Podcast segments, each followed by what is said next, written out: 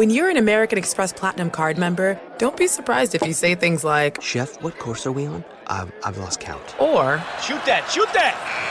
And even, Checkout's not until 4, so. because the American Express Platinum card offers access to exclusive reservations at renowned restaurants, elevated experiences at live events, and 4 p.m. late checkout at fine hotels and resorts booked through Amex Travel. That's the powerful backing of American Express. See how to elevate your experiences at americanexpress.com slash with Amex. Terms apply. Discover BetMGM, the betting app sports fans in the capital region turn to for nonstop action all winter long. Take the excitement of football, basketball, and hockey to the next level with same game parlays, exclusive signature bets, odds boost promos, and much more. Plus, now you can sign in, place bets, and manage your cash balance under the same BetMGM account in DC, Maryland, and Virginia. With the same username and password throughout the DMV, it's never been easier to play with the king of sportsbooks. Download the BetMGM app today. BetMGM is an authorized gaming partner of the NBA and an official sports betting partner of the NHL. BetMGM and GameSense remind you to play responsibly and offer resources to help you make appropriate choices. Please gamble responsibly. BetMGM.com for terms and conditions. Must be 21 years of age or older to wager. Washington, D.C. only. Please gamble responsibly. Gambling problem? Call 1 800 Gambler.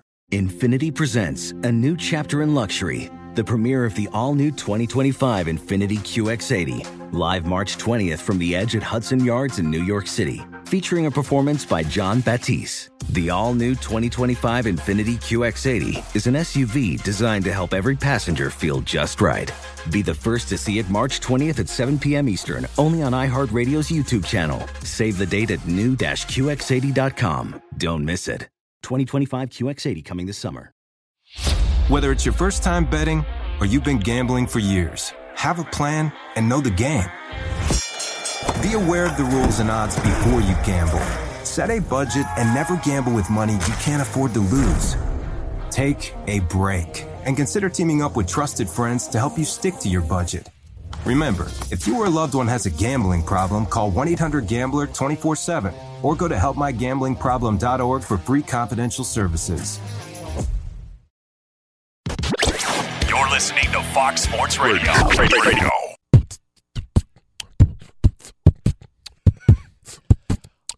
I think we just start off the show with you beatboxing. You know, You know, when I was in high school, I was the beatbox uh, beatbox champion of uh of of the city. is that right? Oh, yeah. were, uh, yeah. Uh, What seed were you going into that tournament? I was the number one seed. You were a one seed. Oh, I was legendary. Yeah. So you just came through in glorious fashion over there. I, can you check on our guy Papa Bear? Did he have cardiac arrest? Because I didn't hear anything. Normally, be like, "All right, your mic's on, go for it," or he'll say something in Papa Bear fashion. You know, I didn't hear anything, so I'm like, I, I, "Are we on? Are we good?" I don't know. it's all good, baby. I'm here. I wanted to bring you in with the beat. you, you welcomed me in. Yes, I, appreciate that. How you doing tonight, big man? I'm doing you seem like you're in a good mood. You know why? With all of this college football going on, right? We got games, we got some upsets. You know, Texas beat TCU. We had Old Dominion yeah, how about that? beating third number 13 Virginia Tech. It's That's not even beating them, beating them down. It's not even by two touchdowns. Yeah, 49 points. It's not even scratching the surface. That's not even why I'm excited. Uh oh, what is it? What is Come it? on, man. I spent all morning not watching college football, but watching the FedEx Players Championship. Oh, stop it. What? You didn't do that. You see I him believe you. whispering? You. see him whispering, right? Because when you talk about coffee, you have to whisper. I thought it was so you didn't get hit by a bolt of lightning No. because you're lying through your teeth. I thought that's why you were whispering. I'm whispering because you have to respect the game. Even though we're thousands of miles away from the players, the announcers still whisper. Tiger Woods. They do. Tiger Yeah. Woods, Tiger Woods up for the for the birdie putt, and it's on its way.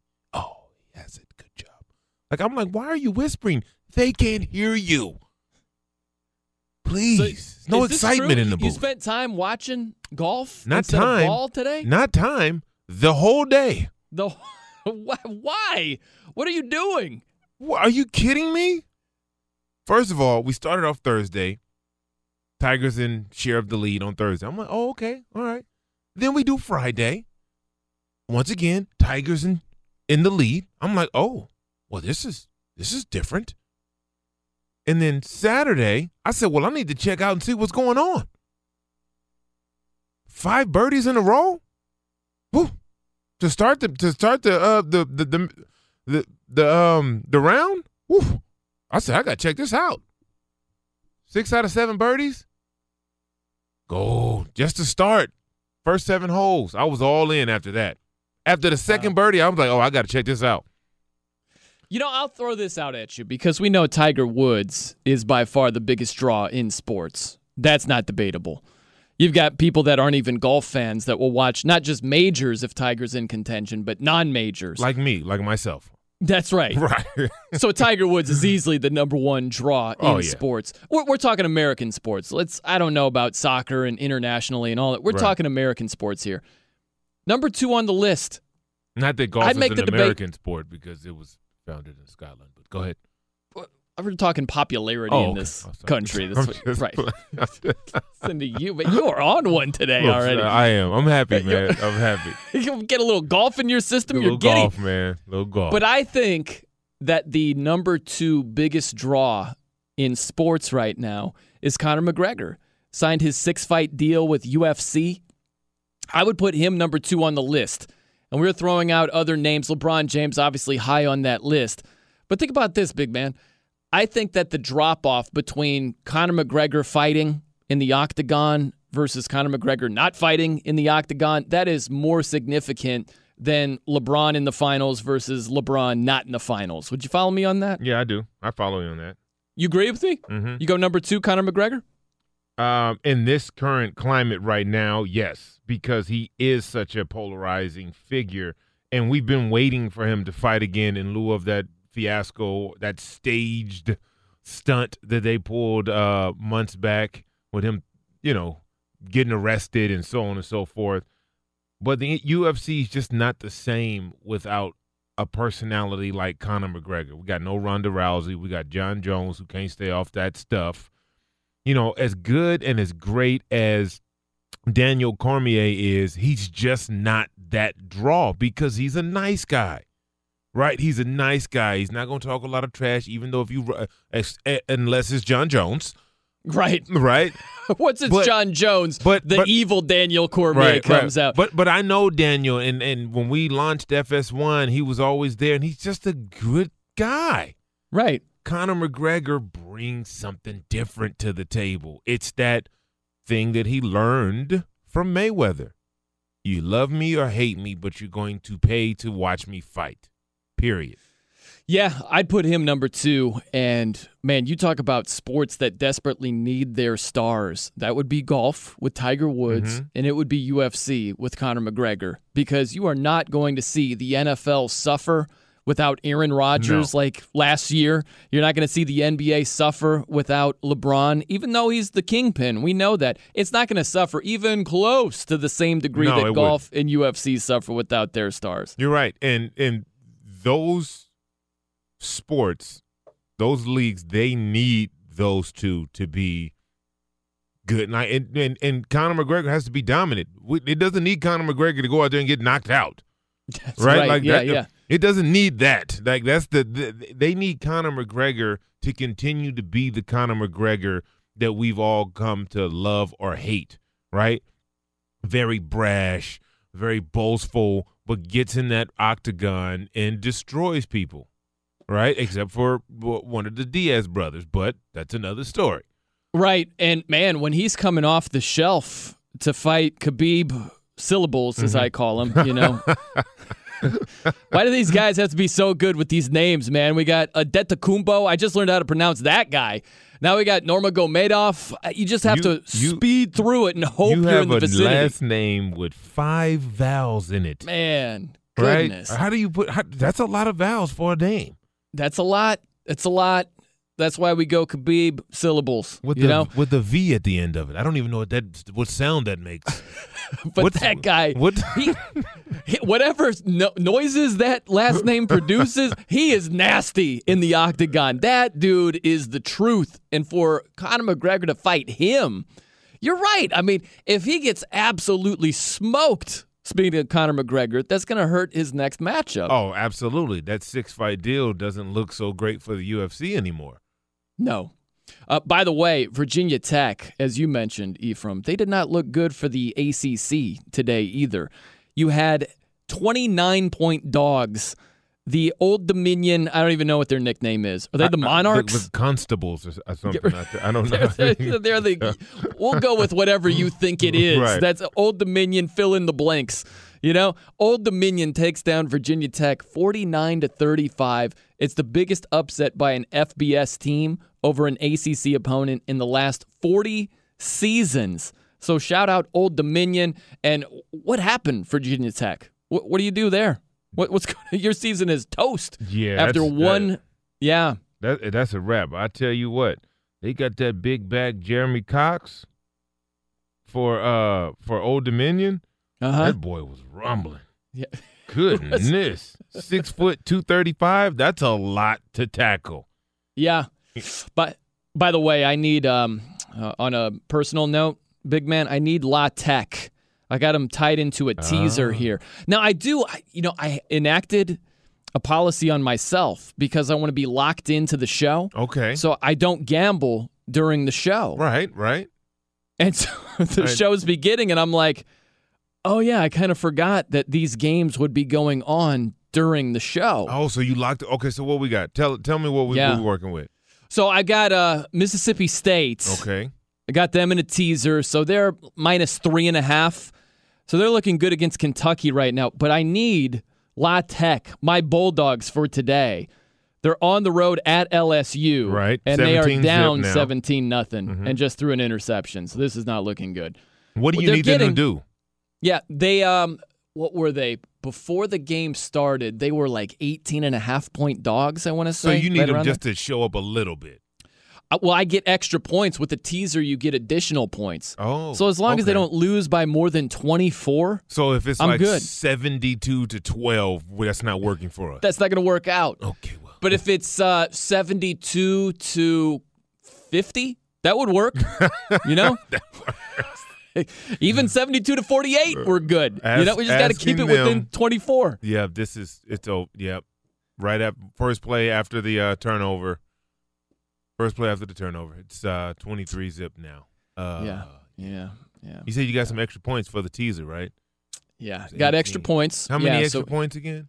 I think it's six points added on to so whatever that the spread 18? was. Was that Yeah. 18? Let me do some math. Uh, so that's six, eight, that's two, that's 24.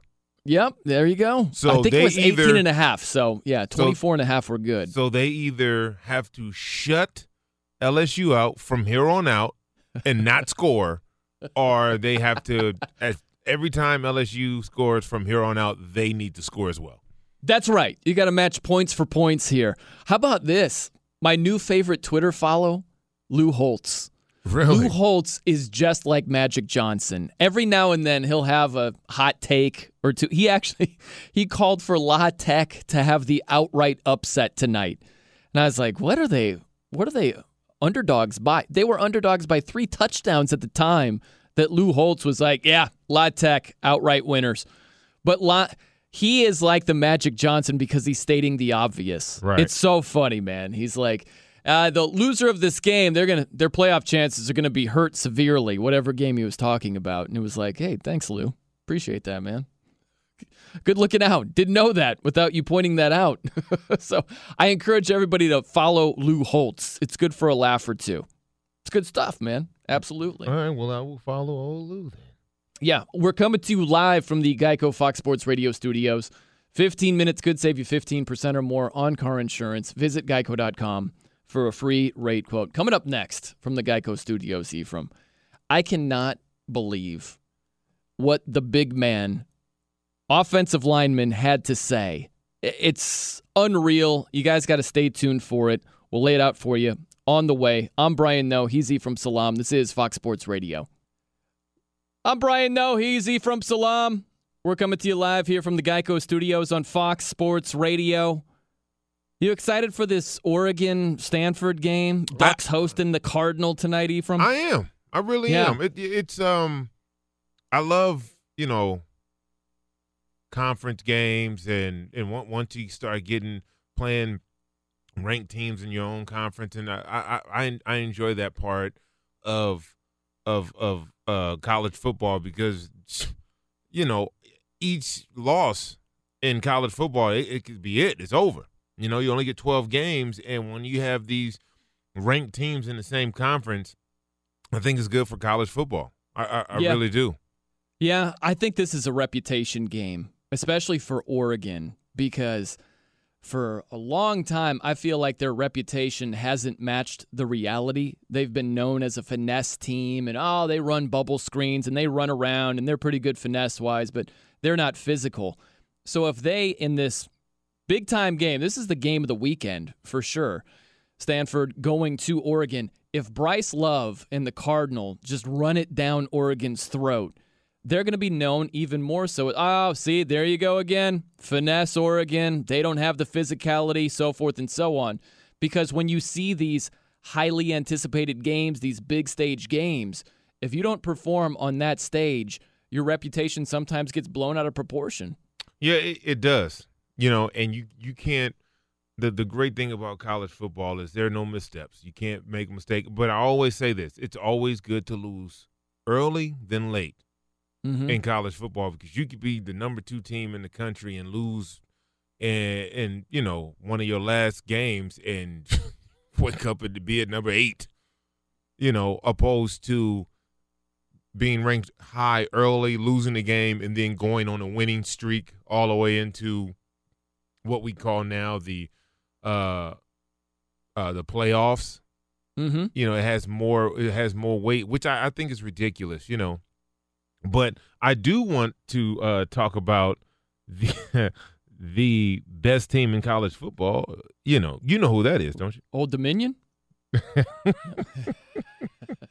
Maybe for today. But were you going with Roll uh, Tide? No, no, come on, man. No. Think about What, it. You- Irish? No. I, you, you haven't given the Irish any love. No, no, no. Think Who who is it? Just think about it. Clemson? You like Clemson? No, no, Clemson. Where, where are we going? Who do you got? There's nobody left. Is nobody left? Oh, are you going with your Aztecs? Really? Are you going to no, bring up no. San Diego State I, today? I wasn't Okay. even going there. Okay, what do you have? Who is it? I wasn't even going there. The only team with the nation's longest winning streak, who you like to poo poo about. Hmm. Oh gosh, are we really going? Here we go.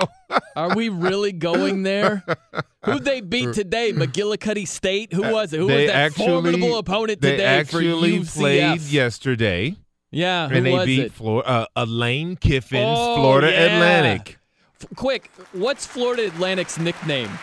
The Haberdasheries. Yeah, it's like- if you don't know the nickname in two seconds, they are trash. It's the haberdashery, man. I just told. I, it's the owls. It's the the demon owls. Florida Yes. Atlantic. I'm trying to add, add some toughness to an owl. I don't even know. Although The Mountain Owls. I- yes. Although yeah. I will say this: Have you ever seen an owl like up close and personal, like at night? They That is are- one yeah, of the most terrifying things you could ever. If you go out to your back porch just to get some air, and you Uh-huh. hear a ooh, ooh, and you look up. And you see the back of an owl, and you're like, "Oh snap!" And then that head turns all the way around. It's like, "Oh Lord, the demon! Please help me, Jesus!" It is. It's beyond creepy, and I don't think Those people. evil eyes, man. the head turns all the way around. Yeah. How but is here's that the other thing. How's that possible? Look at it this way, though. Possums are the most evil-looking creatures Yeah, their eyes created. glow. They are straight from the depths of hell. But nobody is known as the Possums. You know, there's not one team that has a nickname of Possum. Not one. No, it's not the. because uh, it's not intimidating. As evil as it is, it's not intimidating. Same thing with the owls. You know, so for UCF to take down the Lane Kiffin led Owls. Who the hell cares? Play someone that matters, and I'll take my hat off to you. Hey man, look, all I'm saying, okay? All I'm saying is they still haven't lost. Right? They were the only undefeated team in, in, in NCAA last year. And they still haven't lost. They're ranked number 16 in the nation. They're 3 and 0. You got to give him some props. Okay, let me ask you no, this. Let me, no, I don't. Okay, wait. I do okay, not. Wait. and I will not. Wait, wait, wait. All right, wait. All right. Listen to me. okay, I'm listening. What Yeah. what if what if they go undefeated again this year? They don't play anybody. But do you know Their how hard it is? Is trash. It's not hard when you play an easy schedule. Do you know how hard it is to go two years back to back without losing a game? Not when you play the teams they're playing. Have you seen their schedule? I'll rattle it off for you. Here's UCF. They're playing FCS opponent for crying out loud. They were at UConn. UConn, That's not by FCS. the way, N- not UConn. The FCS school is South Carolina State, but I'm just going with the you know. in okay, so. Alabama's never played a FCS school. Clemson's never They, played a they have, school. but they've played of they've played schools that are uh, ranked that have like a little number in front of the name of the school, unlike UCF. okay, But all I'll- right, all right, fine. We'll, we'll go in order here, real quickly. You raise your hand when you tell and tell me like, oh, oh, oh, big time opponent. Okay, here. go ahead. maybe you have two with some name recognition. So they were at UConn to start the season. hmm UConn, by the way, What's their what What's they- their mascot? The Huskies? Ha! but that's because That's, of basketball. It doesn't matter. You, That's be- it was your That's because own. of Danielle Marshall, it because was of your football. It was your own sentiment. You are the one who said if you don't know the mascot right off the head, they aren't about anything. The fact that you know uh UConn's mascot right off lets you know there's something. It's you did that. You fell into it. It's no, your fault. it's because of hoops. All right, now Okay. UConn, that mighty football factory. okay, go I ahead. think they were 30 point dogs today. And who they didn't play anybody that was of great note. I'm gonna have to find out the game that I'm they gonna look played at. I'm gonna look right now. I'm gonna see what game they play Yeah, right now. UConn, um, I swear they were big time dogs. Who'd they play today? They oh, played Syracuse. They were Syracuse at today. Syracuse. They were 30 point dogs. and they Lost by 30. they lost by 30. That's pretty good. Freaking Vegas. That's I'll pretty tell you good. What. Side story. Okay, we back to the UCF fake Knights. Oh. So UConn. Then they followed it up with South Carolina State. Quick, Okay. what's their nickname? the Gamecocks. No, they're not. That would be South Carolina, not South Oh. Carolina State. Oh. That's FCS South Oh, Carolina sorry, State. Yeah. Sorry. Nobody knows. All right. Nobody, knows. cares. Yeah. Then uh, the North Carolina game got canceled. What's their mascot? We know those, Okay. but it's, okay. it's good. because of oh, keep going. Keep Sure. going. Keep going. Florida Atlantic The mighty Demon Owls. Fo- football factory Mhm. over there. Yeah. Mhm. Yeah. Oh yeah. Yeah. Yeah. Big time over there. Keep going. Florida Atlantic. Uh, we go to Pitt. What's their mascot? We know those. Okay. Panthers. Yeah. What you we go? Okay. It's- how's Pitt, by the way? Pitt lost to North Carolina today. How's Pitt? How's Keep Pitt going. Hmm? Keep going. I'm we're just trying to see. Okay, SMU. What is their mascot? The Mustangs. We know Okay, all these keep- mascots. hey, Are they man. good in football? Let's, let's forget Hey, about the mascot. Are That's they you good can't forget about it now. You Are- started are they the good show. in football. You are started they good the in show football? talking That's about- what matters. Are they good in football? yes or no? What are they? Go ahead. Keep going. Keep going. I, I know. I need an answer. Are they good in football? yeah, yes or they no? got the death penalty. they they're were so not. good Get at outta here. football. at Memphis. What is their mascot? we know all of these mascots. Keep like, going. all right, are they good in football? Memphis? Yeah. Yeah. No, they're not. At Why? East Carolina. What is their mascot? we know all of these Pirates, Okay. Owls. Oh, we got back to back. We got Temple next week. Oh, we know their mascot. Navy, Nay, oh, the midshipmen. Cincinnati. Well, Cincinnati got a, a big time win today. Whew, look out for the Bearcats. And then they finish it up with South Florida. Cincinnati's That's a garbage 4 schedule and to 0. from. It's a terrible schedule. Cincinnati's 4 and 0 right now. And then UCF, 3 and oh. 0. Their schedule is so bad, you can't even tell the conference games apart from the non-conference games. And their non-conference games are a joke. That's how bad their conference is. The American Athletic is hot garbage. When when next year when they open up at Alabama, all right, and put that hurting on them, then what? Ooh, ooh, ooh, by the way, La Tech on the board. Go Bulldogs, Okay. 24 to 7. Oh, no, of teaser got- hope. Yeah. We get, Yeah, here we go. Yeah, yeah, there we go. We're in the mix. Make that money. That's a terrible schedule, Ephraim. I'm sorry. Like, here's the thing I don't have any agenda, I don't have some vendetta against UCF. Sounds if like a they played hatred. somebody at, of note, I'd take my hat off to them. I have nothing against the little guys. It's that you got to bring something to the table. You can't just show up and be like, "Hey, we're little guys." I'm like, "Okay, well, what else do you have to show? Anytime, any big time victories? No, we're just little guys." Well, then get the hell out of here. That's what I say to the little guys when it comes to that. If you got hate in your heart, let it out. Someone who does not have hate in his heart. He just has a plethora of information. That would be Steve DeSager. He's with us this evening. Good evening, gentlemen. My man. Oregon is ahead of seventh ranked Stanford 7 0 in the first quarter. You know, Stanford is playing at Central Florida next season. They had signed a home and home series three years ago, was the first game of the two. That was at Stanford when they had Christian McCaffrey and they beat UCF 31 to 7, just for the I record. hope Stanford beats them 82 to 3. So September of next season, Stanford in Orlando against UCF. Now the tune-up games for the UCF Knights. First, they have to go through the mighty tough Florida A&M whatever's, and then Florida Whoa. Atlantic again. Whoa. That that will lead them up to the Stanford game next September. Gauntlet. Second quarter, ninth ranked Auburn up 10 0 against Arkansas. Halftime on pay per view, fifth ranked Oklahoma leads Army 21 to 14. It is 24th ranked Michigan State leading 14 0 at Indiana early second quarter. Halftime, 14th ranked Mississippi State tied 7 7 at Kentucky. On FS1 at 15th ranked Oklahoma State, Cowboys lead Texas Tech early second quarter 17 14. Late second quarter at number 6 LSU, it is 24 7 Tigers over Louisiana Tech. Late third quarter at number 25 BYU, Cougars 27 3 leaders against McNeese State. In the top 10, wins for Alabama and Georgia, for Clemson and Ohio State, Notre Dame as well. 12th ranked West Virginia got a victory, but number 13 Virginia Tech lost at Old Dominion 49 to 35. Blake LaRussa off the bench for nearly 500 yards passing and four touchdowns. Va Tech goes down.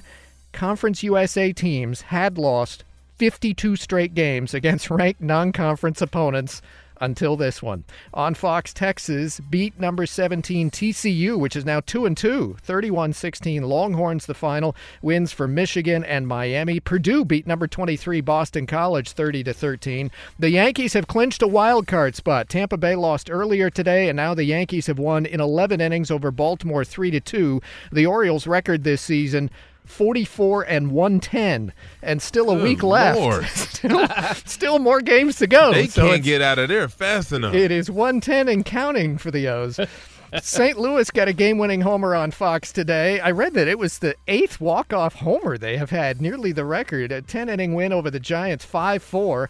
Redbirds. Uh, yeah, still a chance for the playoffs for them with a week to go. And Atlanta won its division, clinching the NL East with a 5 3 victory over Philadelphia. Among the many games in progress, the Brewers, the team that leads the NL wildcard race, getting shut out 2 0 at Pittsburgh in the bottom of the fifth, while the Cubs are tied 2 2 at the White Sox in the top of the fifth. NASCAR's 400 is tonight at Richmond. They're through about 125 of the 400 laps. Martin Truex Jr. still in the lead. Kevin Harvick second. Back to you.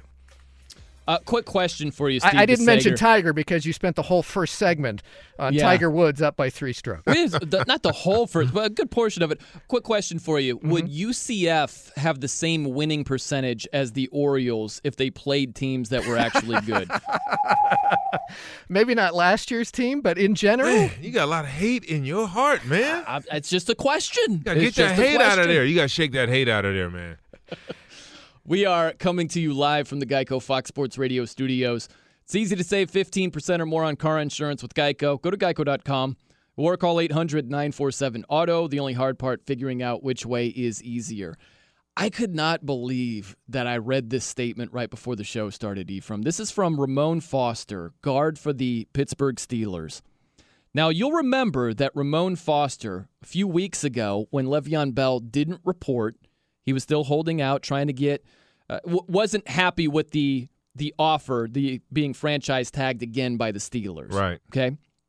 So you didn't have Le'Veon Bell show up for the Week One game against the Browns, and Ramon Foster came out and said, uh, "What do you do? Here's a guy who doesn't give a damn. I guess so. We'll treat it as such."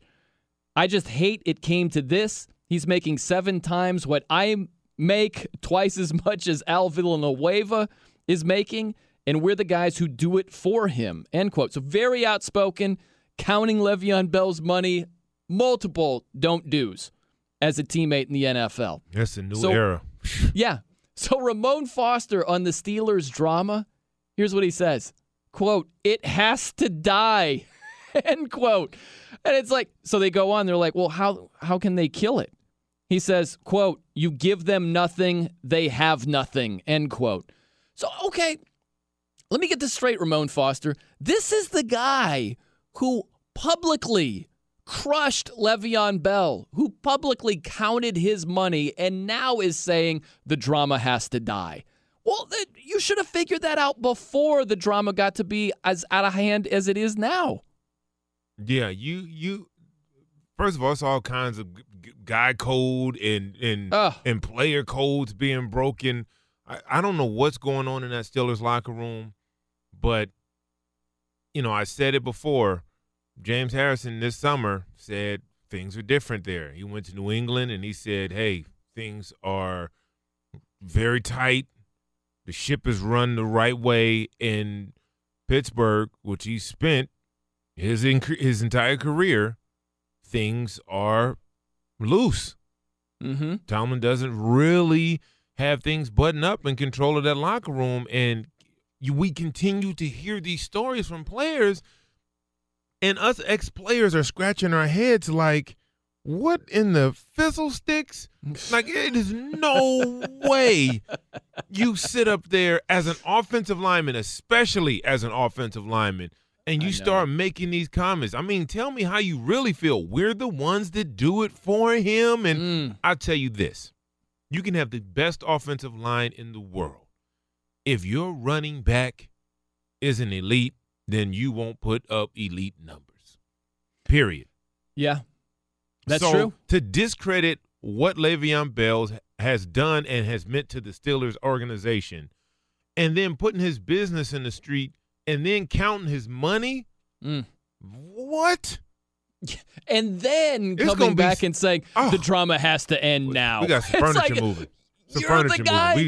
We, we Yeah. about- mm-mm, mm-mm. I, I just it's unbelievable to me. I'm trying to think of a comparison. If you're the source of the problem, let's say that you are. Um, let's say your house is just a disaster because you're leaving your clothes all over the place. right. You're a Like, hoarder. you're not doing any of the dishes, and you say to your wife, "Honey, we gotta."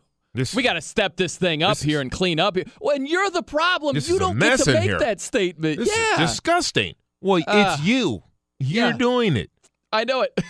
so Ramon Foster, after counting Le'Veon Bell's money, has the audacity to say that the drama has to die This now. is weird, man. This is really weird, but this goes to show you how much in disarray this Steeler organization is. It And, is. and, and and them not winning just adds on to it.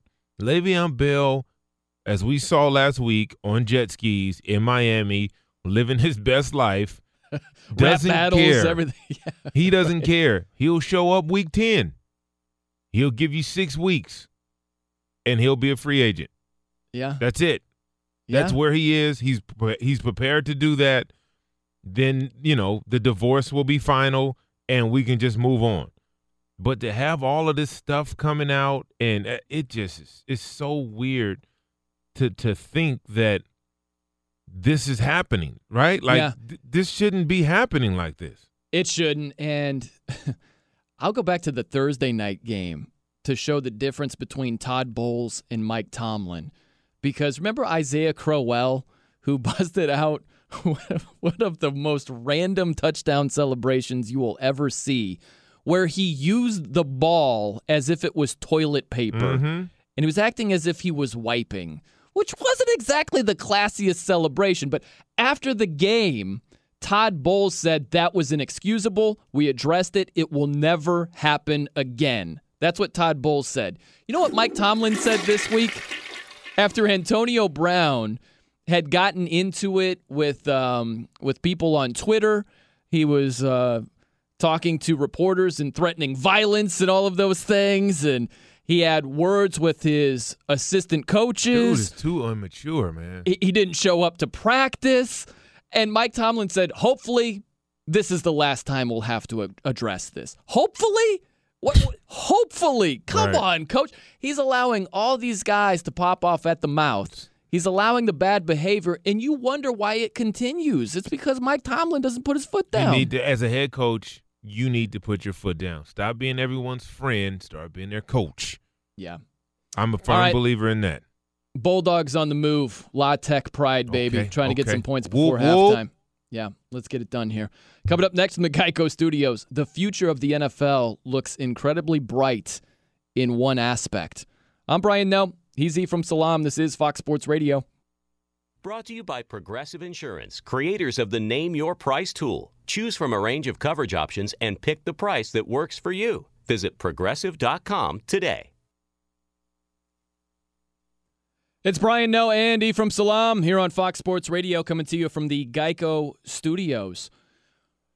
Yeah, so E from, I'm looking at something and I'm I'm channeling my inner positivity because you know I'm a positive guy. I like to walk around with a smile on my face. I like to point out the things that are good in life.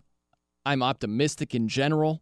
So I was like, you know what? I need to point this out during the show tonight.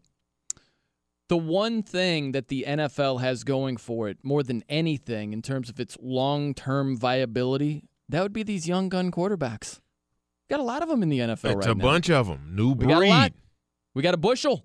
So we get Carson Wentz back, who would have been the MVP last year had he not gotten hurt. Jared Goff is playing very, very good football.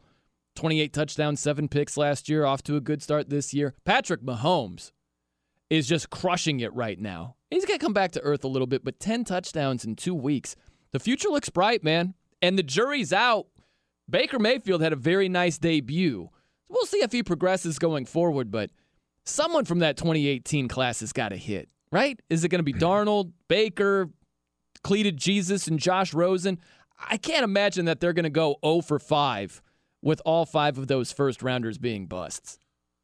Um, I I can't wait till to next hour because we're gonna really jump into this Baker Mayfield thing. Mm. Don't have enough time No? on this side, but on the on the other side, Uh huh. I can't wait to. And I and I'll see if you agree with me. You, t- Okay. Today Uh huh.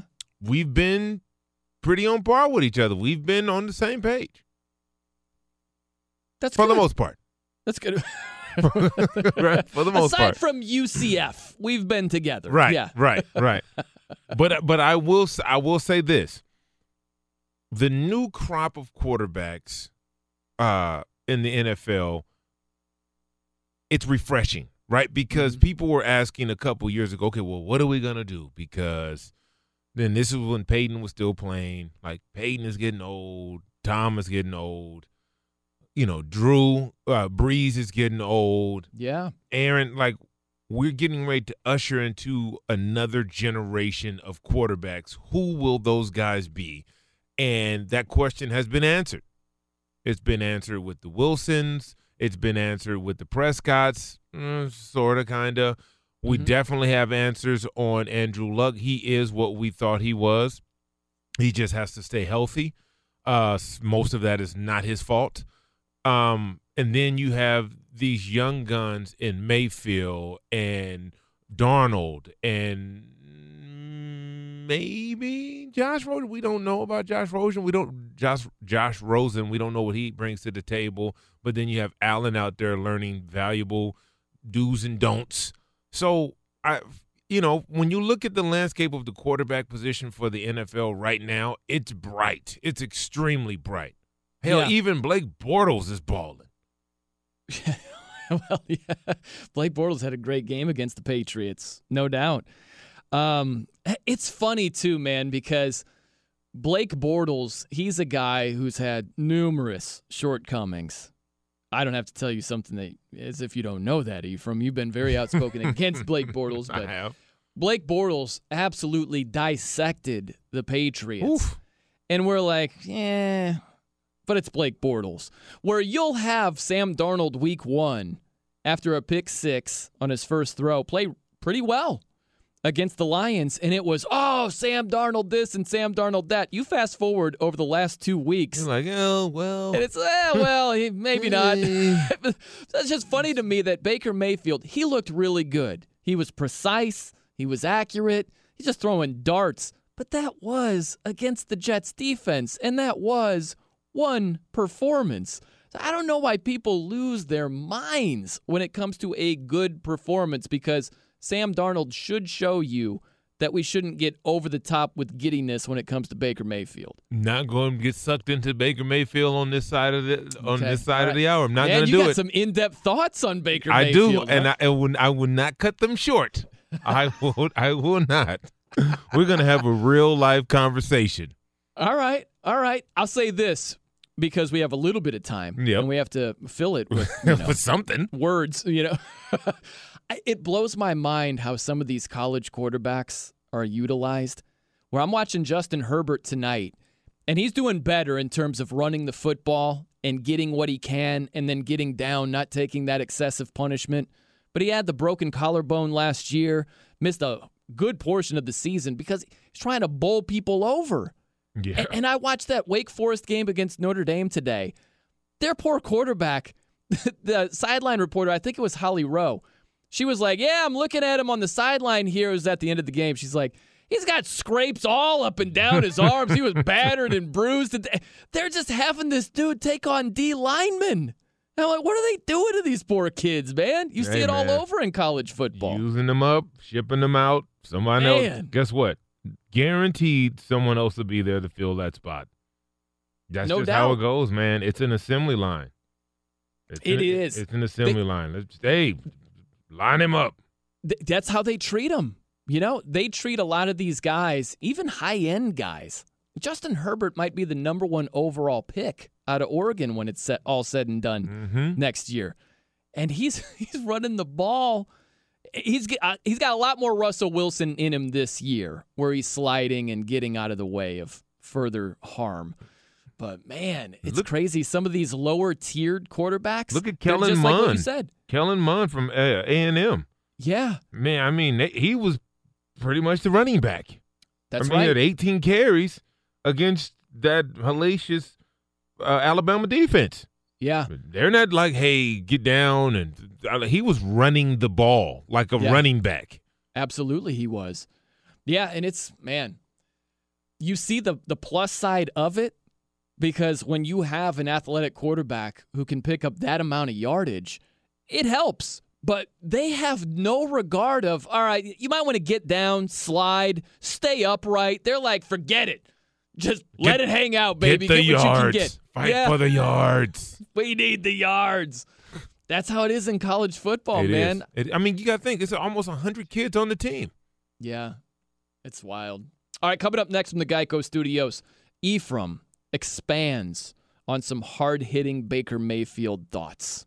You know, big man, we're going to get to your thoughts about Baker Mayfield coming up in just a couple of minutes, but we've got this bl- breaking news with Karl-Anthony Towns. Mm, get that money. Yes, and the T Wolves, five years, $190 million. So he is signed, sealed, and delivered. And he's a fantastic player. I think they had to do something just so Media Day wouldn't be so unbelievably awkward on Monday with the Jimmy Butler drama. You know, it's like, all right, let's uh let's lock up KAT. Let's uh let's get some positivity going here in this organization. Something. It's unbelievable what's going on with Jimmy Buckets right now, man. Jimmy Butler this past week is like, trade me. Want to be traded. It was September 19th when he was requesting a trade from. The season's right around the corner. He didn't know this months ago. It would have been better for the organization if he told them months ago. I will say on the plus side, it's nice that he told them now where they can get something for him instead of seeing him walk in free agency next summer. So depends how you look at it. But it is putting Minnesota in a tough position to try to deal him and get something of value because they're not going to get equal value when he puts it out there like, yo, trade me. I want to be out of here. Yeah, but then you had the owner uh, saying okay, but then you had the front office saying we he's not on on the the, the trading block. Yeah. So uh, I you know this has to play out more for me because I don't know. Of course, you would think that the owner has the final say, and if the owner Yeah. wants him traded, then he'll be traded. But then again, when you have your coach and your GM, you go and sit and you tell the owner, "Hey, look, we, we- you don't want negative value for for an asset, so it may not be in our best interest to trade him for nothing. So you know, it it it behoove us to have him play this year, and then whatever transpires next offseason may be uh, better financially for the organization.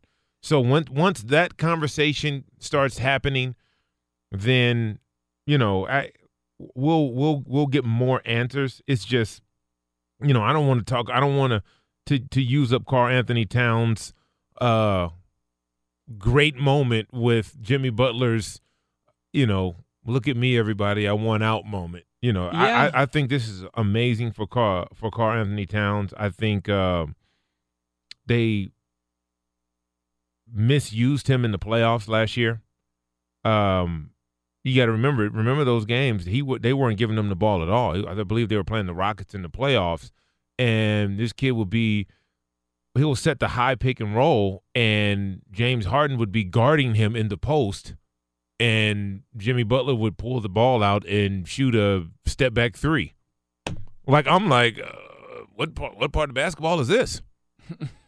You got one of the top centers in the league, someone you went to all game, all, I mean all season, and now he has one of the worst perimeter defenders guarding him in the post, and you don't want to give him the ball.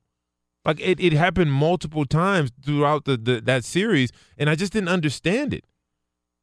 Well, and it's just another instance of wing drama, you know, because Yeah. we had Yeah. a full season last year with Kawhi Leonard, and now Jimmy Butler is saying, "Get me out of here." So they're both intertwined. There's no doubt about that. And I hear you. We'd like to keep it with the shine on Karl-Anthony Towns getting a five-year, 190 million dollar Woo, extension. Supermax. but to do anything of note in the West, it takes more than just one great player. You're right. And if Jimmy Butler was on board and you get another year, Jimmy Butler was hurt throughout a big stretch of the season. That hurt Minnesota's did. year significantly. First time they made the playoffs in 13 years, Jimmy Butler was a big reason for that. And if he was content playing there, Minnesota's more than capable of making more noise this year. But then on September 19th, we get Jimmy Butler saying, I went out. I went out of here. And like you said, the dysfunction up top, where the head coach, Tom Thibodeau, and the GM, Scott Layden, they're reluctant to make a deal. They want to get back to the playoffs. They want to win as much as possible right here, right now. The owner, Glenn Taylor, he was saying at the NBA's Board of Governors meetings, he's like, yo, if you're having a hard time getting a hold of Thibodeau or Layden, just hit me up and we'll work something out. If you can come to the table with something legit. How amazing is that? The owner is just going over their heads and saying, no, no, we're getting something for him instead of nothing whatsoever. Right, right, and and and I get it, uh, but that locker room, some of those guys in that locker room have they haven't always been Jimmy Butler fans. You know, there's No. that riff uh, between uh, him and, and and several players in that locker room. Andrew Wiggins, his brother tweeted out "Yay" or or something to that effect. Hallelujah. Yeah. Hallelujah. And so and y- y- you start to look at the inner workings uh, of this team, and it's like, okay, well, they're pretty much the Chicago Bulls of what three years ago, including the coach, right? How crazy what, is that? Luol Deng, and you got Derrick Rose, and you got uh, uh, Jimmy Butler, and you got all of these pieces that Tom Taj Gibson. yeah. That the Minnesota Bulls, they the- they the finally Minnesota said, Bulls, yeah. no, no Joakim Noah. That's where we draw the line. We draw the line at Joakim. We're good. We're not interested. The Knicks, That's we the have Knicks should have drew that some degree. line as well. Oh man, that's another story. But yes, you're right about that. It's crazy what's happening in Minnesota. And you know what? For both Kawhi Leonard and Jimmy Butler, we're gonna see what happens. Not just this coming season, because I would imagine Jimmy Butler is going to go somewhere. You've got to get something for him. It's one of these rare instances where typically the players don't have the leverage. Think about Earl Thomas, Seahawks safety, saying, I'm holding out, pay me. Then the Seahawks are like, No. no, no. Earl Thomas didn't have the leverage. In this instance, the T Wolves don't have the leverage. What are they going to say? If he wants out, you've got to get something for him while you can. Yeah, you, we saw exactly what the Spurs did, right? You, you gotta, you gotta, you gotta push the button. No matter Yeah. what you think as a front office, you have to push the button and put yourself in position to benefit from a disgruntled. I mean, look what Cleveland did with Kyrie, right? Mhm. Like you, you just gotta do something. Now, you know, I wouldn't have done what Cleveland did. I would have got more, but it is what it is. We'll see what the market for Jimmy Butler is. We'll see. That that's Yeah. the that's the telltale. That we'll see how excited other teams are about acquiring Jimmy Butler. Because You what you don't want to get is a sack lunch and a gas card. That's right. That's right. Like a, yeah, it's a three day old roast beef sandwich, but you know, it's something. No, Right. no, you need something for a star player like Jimmy Butler. But think about this with Kawhi Leonard and Jimmy Butler both forcing their way out, at least Butler in the process of doing so, and probably will get his wish. You think they're going to both end up with the Clippers? That's a possibility. It's possible. wow, that is sure. that is a real possibility, and they still be the second best team in LA. Go figure. Go figure. Uh, Here's the question, though. As currently constructed, LeBron with this collection of one year contracts, who would be better? Would it be the Lakers with LeBron or would it be the Clips with Kawhi and Jimmy Buckets? Not knowing what the Clippers would actually have to give up to get Jimmy Butler over there. The Lakers. By how much? Oh, In terms of games here, how, how many wins do you think they'd be better up? 20 wins? Yeah. 20? You think the Clips would be that bad with Buckets and Kawhi? and who else? Well, it depends who they have to give up. Right, They still have r- Tobias Harris is over there. Patrick Beverley is over there. You got some guys that can hoop. Yeah, but those guys won't be there if you want to acquire Jimmy Butler. Right? You said it right. Like, what will they have to give up? They're going to have to give up very valuable assets to get Jimmy Butler. Well, It really just depends on if there's a bidding war, because ideally you'd like to give up nothing. Why would you sacrifice a bunch of assets when you could possibly get him as a free agent next summer? You know, Right. Yeah, that's exactly right. But we saw that with the Spurs. Yeah. Right? We saw that with the Spurs. And, you know, maybe they'll take a book out of San Antonio's, uh, a page out of San Antonio's book and trade him somewhere he doesn't want to be. He wants to go to L.A., then let's send him to Memphis. right? Right, we- Yeah, you might send him not- to Memphis. That's the one thing. If you don't have a no trade clause, you might not want to specify Yeah, where, where you want wanna to go. Because that's the report. Is Jimmy Butler is like, all right, it's going to be either the Clippers, the Nets, or the Knicks. You might want to just leave that out of the equation. Yeah, you just say, I'm not happy here. I'd like to go elsewhere. You don't start, you know, bullet pointing teams because I'm if if I'm a, a GM, I'm looking at okay, geographically, where is this team? Where can does Maine have a, a bas? No, they don't have a basketball team up there. Uh ah, Brooklyn, the Brooklyn Yes. Nets. Hmm, Yeah. that's 3,500 miles. What? Let's do the Brooklyn Nets. Yeah. And that's the other part, though, man, is you know, sometimes you think the grass is greener on the other side. Sometimes it is. A lot of times it's not. A lot of times it's not. A lot of a lot of times it's fake grass over there with a bunch of weeds underneath. Man. And you think about. Okay, wait, Jimmy wait, Butler. wait, wait. La Tech just scored. All right, we got. bo- That's for here's you. The thing, here's I appreciate that. That's Ethan. for you. Here's the- you know what we got to do though? What? Freaking Mississippi State. I just noticed it's a bulldog bulldog teaser. We need both bulldogs Oh, we need both? Louisiana Tech Ugh. and Mississippi State. You're and Mississippi me. State just gave up a touchdown to Kentucky. What's their line? We need Mississippi State to win by at least four, Okay. and they're down by seven. Oh, okay. Come I on, can't keep track Mississippi this, State. man. Goodness. I can't keep track. We're coming to you live from the Geico Fox Sports Radio studios. 15 minutes could save you 15% or more on car insurance. Visit geico.com for a free rate quote. All right, coming up next, as promised from the Geico studios, Ephraim laying out all of his thoughts simultaneously about Baker Mayfield. Was he impressed? Was does he have tempered expectations? I don't know where he's going to go. We'll all find out next. I'm Brian Noe. He's E from Salam. This is Fox Sports Radio. It's Brian Noe and E from Salam with you here on Fox Sports Radio, coming to you from the Geico Studios. Also brought to you by Grainger, the products and services you need when you need them. Grainger's got your back to help keep your facility running. Grainger for the ones who get it done. I'll tell you what, man, the Ducks came to play so far. They're up 21 to 7 Oh, on yeah. Stanford. How about CJ Verdell?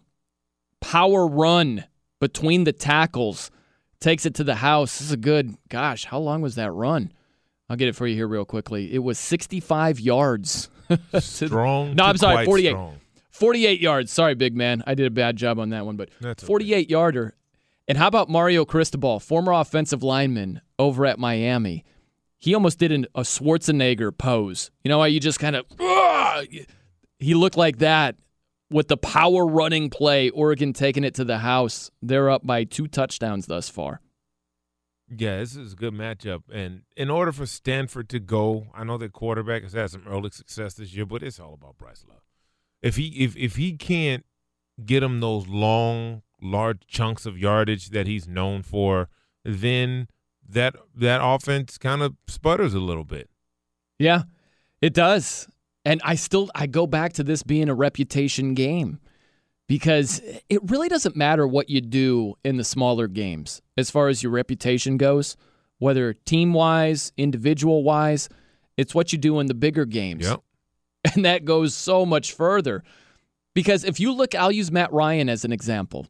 Look at what he did week one. He was bad against the Eagles. That was the standalone game. That was the game to kick off the entire season. And people looked at that and they're like, see, there you go. Told you. Overrated. Matt Ryan played great last week against the Carolina Panthers. And no one cares. no one, nobody cares.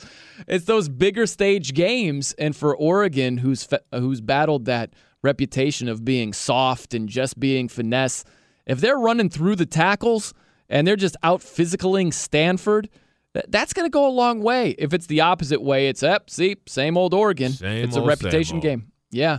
Speaking of reputations, Mm. Ephraim, I want to know what you think Baker Mayfield's Ooh. reputation is, what it should be, Mm. the whole layout. Because I'm I'm all curious about your uh your your outlook on old Baker Mayfield right now. Okay.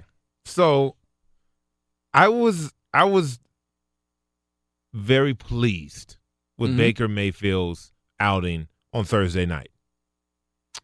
Um Tyrod Taylor's inability to to sustain drives and his uh, unwillingness to take shots. He's very cautious with the ball. That, that's always been one of his positives and negatives. Doesn't turn the Mhm. ball over a lot, but he doesn't really, you know, go for for large plays. We saw that change last week, uh, late in the game when he hit uh, through a deep bomb uh, uh, against the Saints to take the lead in that game. That was like, whoa, okay, okay, let's see what he does this week. He came out Oh, against the Jets. That Jets Yeah. defense was all over him. He was 0 for 6 to begin the Oh game. for six, four for fourteen for nineteen yards, sacked three times. Hmm. Um, got the concussion. Then Baker Mayfield came in, mm-hmm. and boy, did he ever! Mm-hmm. Right, going into halftime, 14-3, Baker Mayfield comes out, and he wasn't like this is the next coming, but what he was was a sense of calmness for that offense, right? Things just looked like they were running smoother with him. Mhm. His command of the huddle. Now, I don't just look at plays when I'm evaluating quarterbacks, especially because as a former offensive line uh, lineman, it's important for me to watch how he commands the offense. Now, he came right in in like a two minute situation, and his ability to to dictate what players needed to do, change receivers from side to side. I'm looking at all of that because sometimes young quarterbacks can come in and that's just too much. They just focus in on the play and and not everything else. His ability to focus in on formations, plays, defenses, I was impressed by. I Mhm. really was impressed by that aspect. And if that's where he's starting from, moving forward, I think his ceiling is is is high, extremely high. Well, I hear what you're saying, and I think out of all of the rookie quarterbacks, the one guy who would most benefit the NFL if he turns out to be the real deal is Baker Mayfield. Because he just has that it quality. He's got a chip on his shoulder. He loves the negativity. He feeds off of it. He's not afraid to say in your freaking face if he proves you wrong. So I think just in terms of a, a lightning rod, if Baker Mayfield turns out to be the real deal, the NFL is going to absolutely be winning. We just look at this from a Browns perspective, but from an NFL perspective, he's the guy above all the others. Where if he turns out to be the real deal, it would benefit them the most. And I will say it was a, really good debut. But I'll say the same thing, man, is we were saying all of these things about Sam Darnold against the Lions. And then you fast forward the la- last two weeks against the Dolphins and against the Browns, he's looked completely different. So I want to see a few more starts from Baker Mayfield And I understand that. before I really start to buy in. I understand that, but I do want to say it's not the same thing. It's not the same thing uh, as we were talking about with Sam Darnold because Sam Darnold was named the starter in in preseason, and he prepared for that opening game against Detroit. The you know he prepared to be the starter. Mm-hmm. Baker Mayfield came in cold off the bench. You know he didn't get a, a, the majority of the reps during the see all of this. So for those who don't know, backup quarterbacks don't get any. They get one or two reps each team period. Each team period probably has twelve to fifteen plays in it. Backup quarterbacks only get two of those plays in each team period Mhm. right? None in blitz pickup because the starter needs to have all of that uh, that practice and that information. The backup quarterback is running the scout team, which is they're just running cards of the opposing defense and giving a look for the for your starting defense. So to have Baker Mayfield come off the bench in the middle of that game and have that type of success further lets me know that mentally his approach to the game is exactly where it needs to be for a quarterback in the National Football League. You don't get any of the reps, but you can come in down by 14 points and lead your team to victory. That is difficult to do for any it's difficult to do for a quarterback that's been in the league for years. But for this young man to come in and exhibit that type of maturity this early without getting those reps in preparation, I, my mind is blown.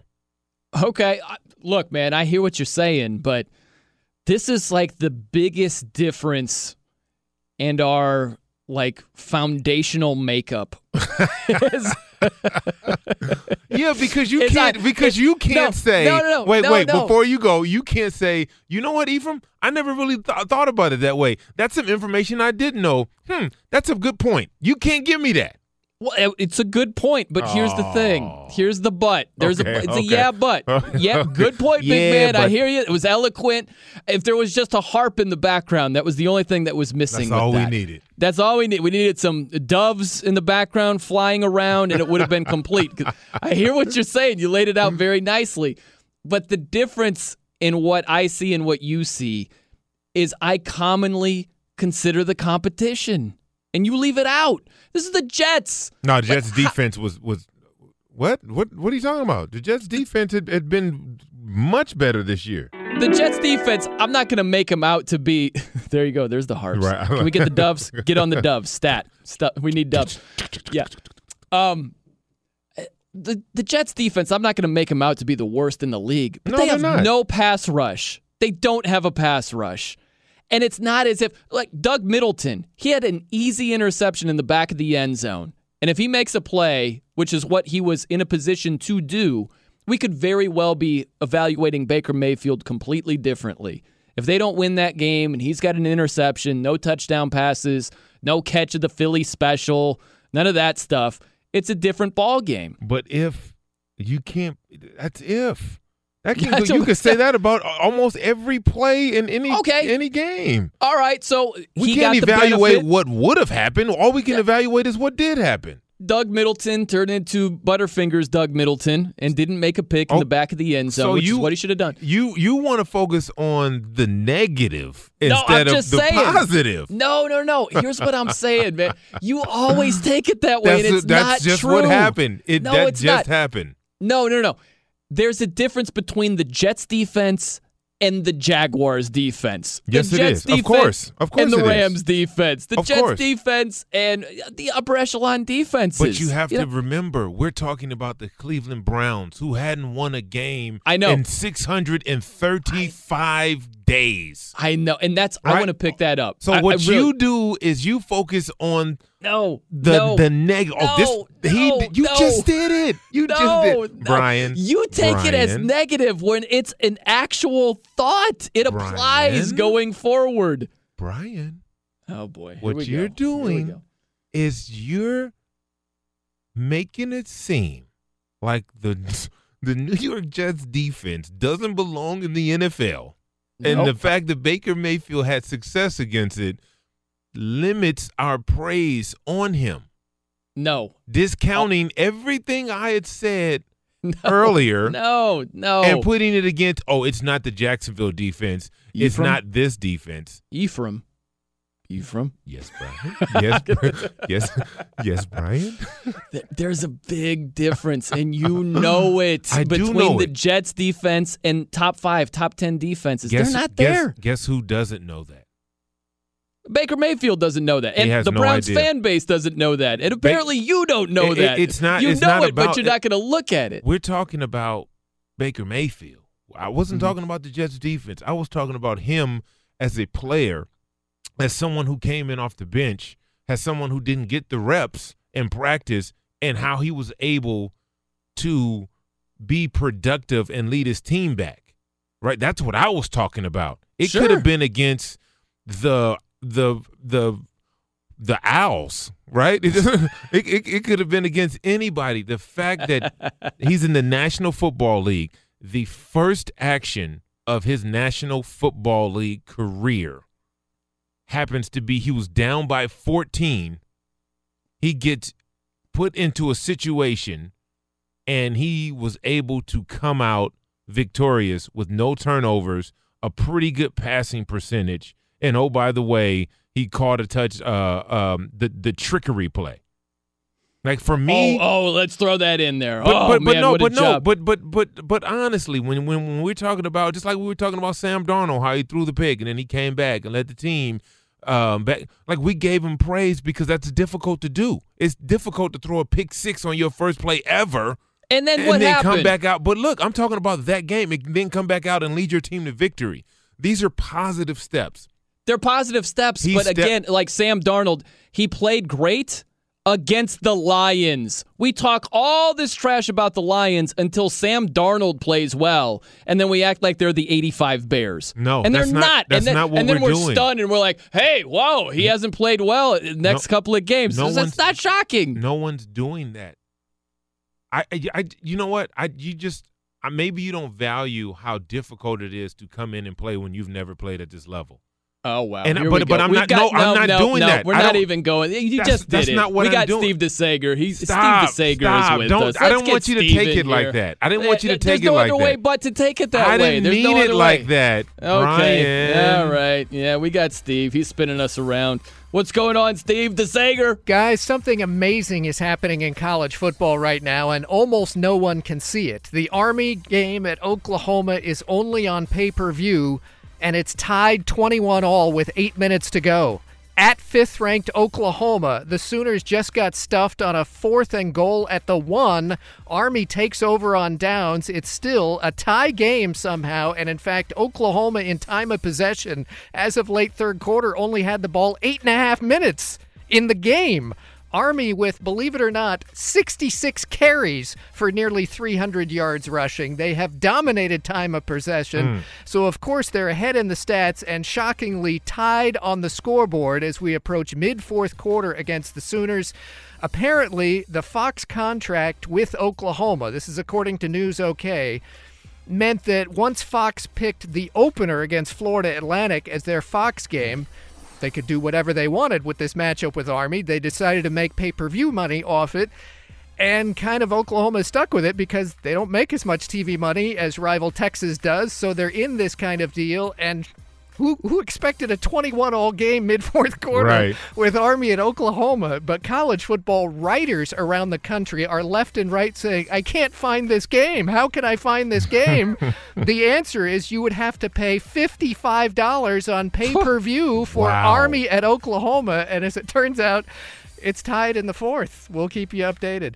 Sixth ranked LSU is leading late third quarter, 24 14 against Louisiana Tech. It's early fourth quarter at Kentucky, and the Wildcats are ahead of 14th ranked Mississippi State, 14 7. Game on FS1 at 15th ranked Oklahoma State, and the Cowboys are trailing. Texas Tech leads on the road in the third quarter, 24 to 17. Early third at ninth ranked Auburn, Tigers 17 0 over Arkansas. Early third quarter, 24th ranked Michigan State leads 21 7 at Indiana. And on Fox TV, it's 18th ranked Wisconsin up 7 0 mid second quarter at Iowa, while it's now 20th ranked Oregon leading number 7 Stanford 24 to 7 in the final minute before halftime of that game. Earlier victories for Alabama and Georgia, for Clemson and Ohio State. Old Dominion beat number 13 Virginia Tech. Texas upset TCU. Purdue defeated Boston College. NBA contract, a five year extension for Minnesota's Karl-Anthony Towns worth $190 million, according to ESPN. Tiger Woods leads the Tour Championship by three strokes. In baseball, the Braves won to clinch the NL East title. Cardinals won on a 10th inning homer. Tampa Bay lost, and then the Yankees won in 11 innings, so the Yankees clinch a wild card spot. In progress, the Brewers are getting shut out at Pittsburgh. 2 0 Pirates over Milwaukee, bottom of the eighth. Cubs are leading 5 3 at the White Sox in the top of the seventh. Once again, the item. It's now about seven minutes left. Army with the ball and a tie game at fifth ranked Oklahoma, 21 all. This is amazing. That's crazy, man. We're coming to you live from the Geico Fox Sports Radio studios. It's easy to save 15% or more on car insurance with Geico. Go to geico.com or call 800 947 Auto. The only hard part, figuring out which way is easier. I feel bad for Army. How often do you hear people say, I got to see this Army game? And just when they say it, it's like, well, you got to shell out 55 bucks on pay per view to see the Black right. Knights. That's crazy, man. Look, I'll tell you, watching this game cast because I can't watch the game. Um, Oklahoma may not get the ball back. They may not get the ball back. Army can drive this ball all the way down the field. They're currently on the uh, Army 42 yard line. It's first and 10. Got to remember, Mhm. they got the ball on the one yard line Yeah. and they have to drive the length of the field. They may not get this, Oklahoma may not get this ball back. It's possible, and there's 6:24 to go. We're on the plus side of six minutes left in the game. it's not a guarantee. No, it, it, it's not. The time of possession, Army 40 minutes, 10 seconds, Oklahoma 13 minutes. Wow. It's tough, tough to play defense for that long when you always hear it assignment football. but it's not just that; man. it's the amount of snaps. It's the amount of time you're on the freaking field. You know? Yes. How can your defense survive that? They have over 300 plus yards rushing, 40 yards passing. Army does. Yeah. Um, I wanted to get your thoughts on this real quickly because There's the story with uh, Deshaun Watson being involved in it. So, Houston Texans quarterback Deshaun Watson, they came up short last week at the Titans. And so, a guy by the name of Lynn Redden, he was a superintendent at a Texas school. And he thought that he was sending a private message on Facebook. Turns out he was, well, he was posting it publicly. And he put, that may have been the most inept quarterback decision I've seen in the NFL. When you need precision decision making, you can't count on a black quarterback, which is just beyond obnoxious. Who was he trying to send that to? He was trying to send it to a friend and posted it publicly, but That's serves awesome. him right. That's serves, awesome. serves him right have that public. And what the crazy thing, Ephraim, is they went to the guy and they, you know, got his side of it. Like, what what are you trying to say? He essentially doubled down. And he was like, Well, I mean, check the numbers and you tell me what they say. It's essentially what he was saying. the numbers. Yeah. Yeah. It, it's amazing. So he has resigned. Uh, He- you think? Yeah, he resigned as the superintendent and he is no longer, but You know what? I- that's the that's the best thing about social media. I love it because when idiots, which he Mm-hmm. is, expose themselves. expose themselves, their life is changed forever. yeah. And that's the wonders of social media. I love it. Keep on. Keep on. Ignorance is sometimes ignorance is is is, is a is a smart person's best friend. Right? Because now this dude is sitting at home, has no job to go to, probably won't get hired anywhere else in that position. So now what? Right? Hey, welcome to Subway. Do you want to try our new crescent roll? And he's probably not going to get hired at Chick fil A because they're Oh, cheerful they're, they're not doing Chick fil A. Yeah, they're not no, doing that. No, No, no, that's too much negativity. You, you got to be optimistic Oh, and yeah, you gotta be positive and upbeat. gotta be and just bubbly. hap- hey, would you like a refill? Gotta That's Chick Fil A. It doesn't sound like it's hey, this you know guy. what? Let me give you an extra sauce, okay? Sometimes these things can run out. Let me get you an extra one. You just got, eyeballing your drink here. Looks like it. it. needs an additional ice cube. Ah, let me put that in there. It, it, it, heated up a little bit. yeah.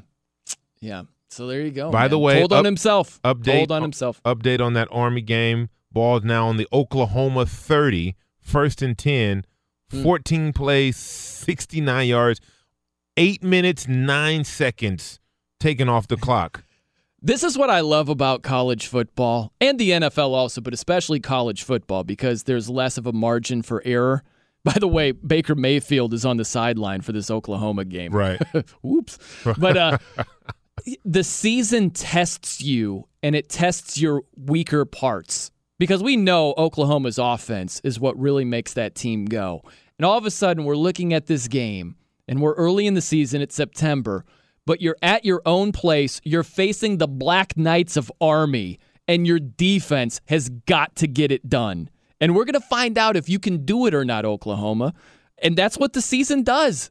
It's these lesser teams out of nowhere, they'll sneak up on you and they will test your weaknesses. And that's what we're seeing today in Norman. Yeah, we uh we played uh, Army in a bowl game last year, and you know how good our rushing attack was. We were not prepared for that one. I can tell you that. That was not what you wanted. They just don't give the ball back to you. They just don't. They really don't. Now they're in a tough situation. It's third and fourteen. They may be forced to throw the ball, but knowing Army, they'll just hand it off. That's just what they do. Yeah, how about that? Think about that at the Oklahoma 34 yard line. That's a tough call because you dance with who brung you, which would be the running game. Right? But you'd need some yards to attempt a field goal. And that little devil on your shoulder is like, hey, hey, third and 14, how about a pass? How It's about like, a passing play? but no one can catch. But no one still, can throw. But right, right. So, who's gonna throw the ball?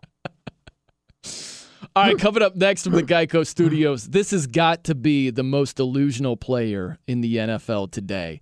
I'm Brian Noe. He's E from Salam. This is Fox Sports Radio. I'm Brian Noe. He's E from Salam here on Fox Sports Radio. We're coming to you from the Geico Studios. What does it mean when Geico says just 15 minutes could save you 15% or more on car insurance? Means you probably should have gone to geico.com 15 minutes ago.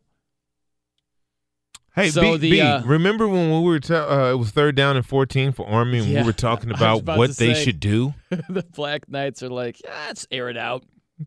Interception. Interception. Yeah. Good job. Way to go. And now Oklahoma's got the ball at the Army 41 yard line.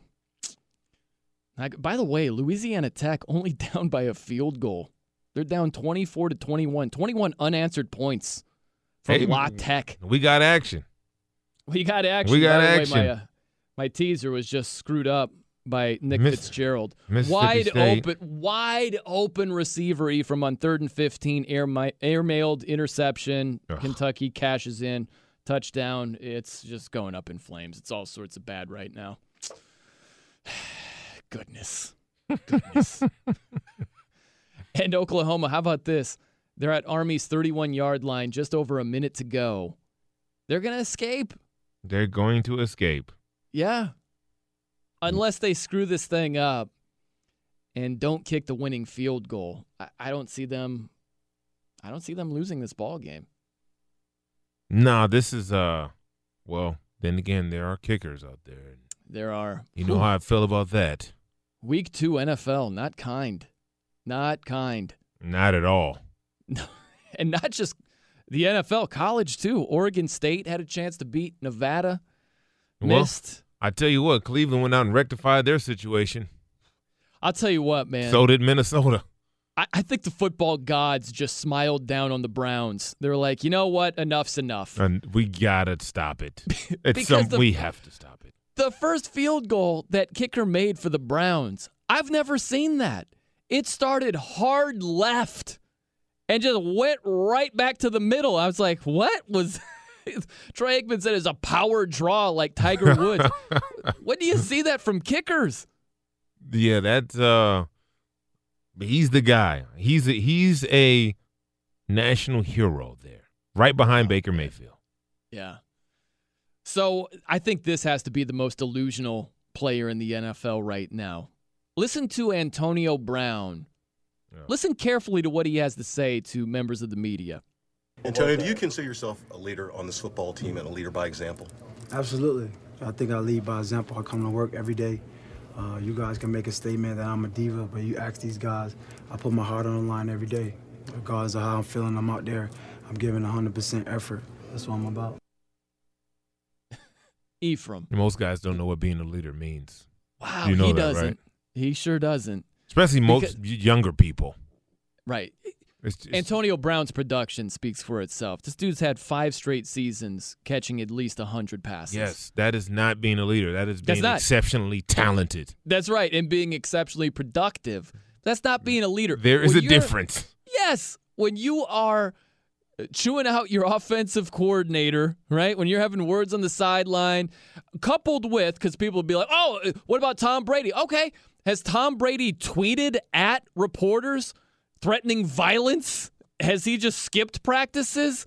Has he done a Facebook Live video after a playoff win? Has he had done, done any of those things? Are those on his resume? No, because if they no, no it's one, no one has. No, exactly.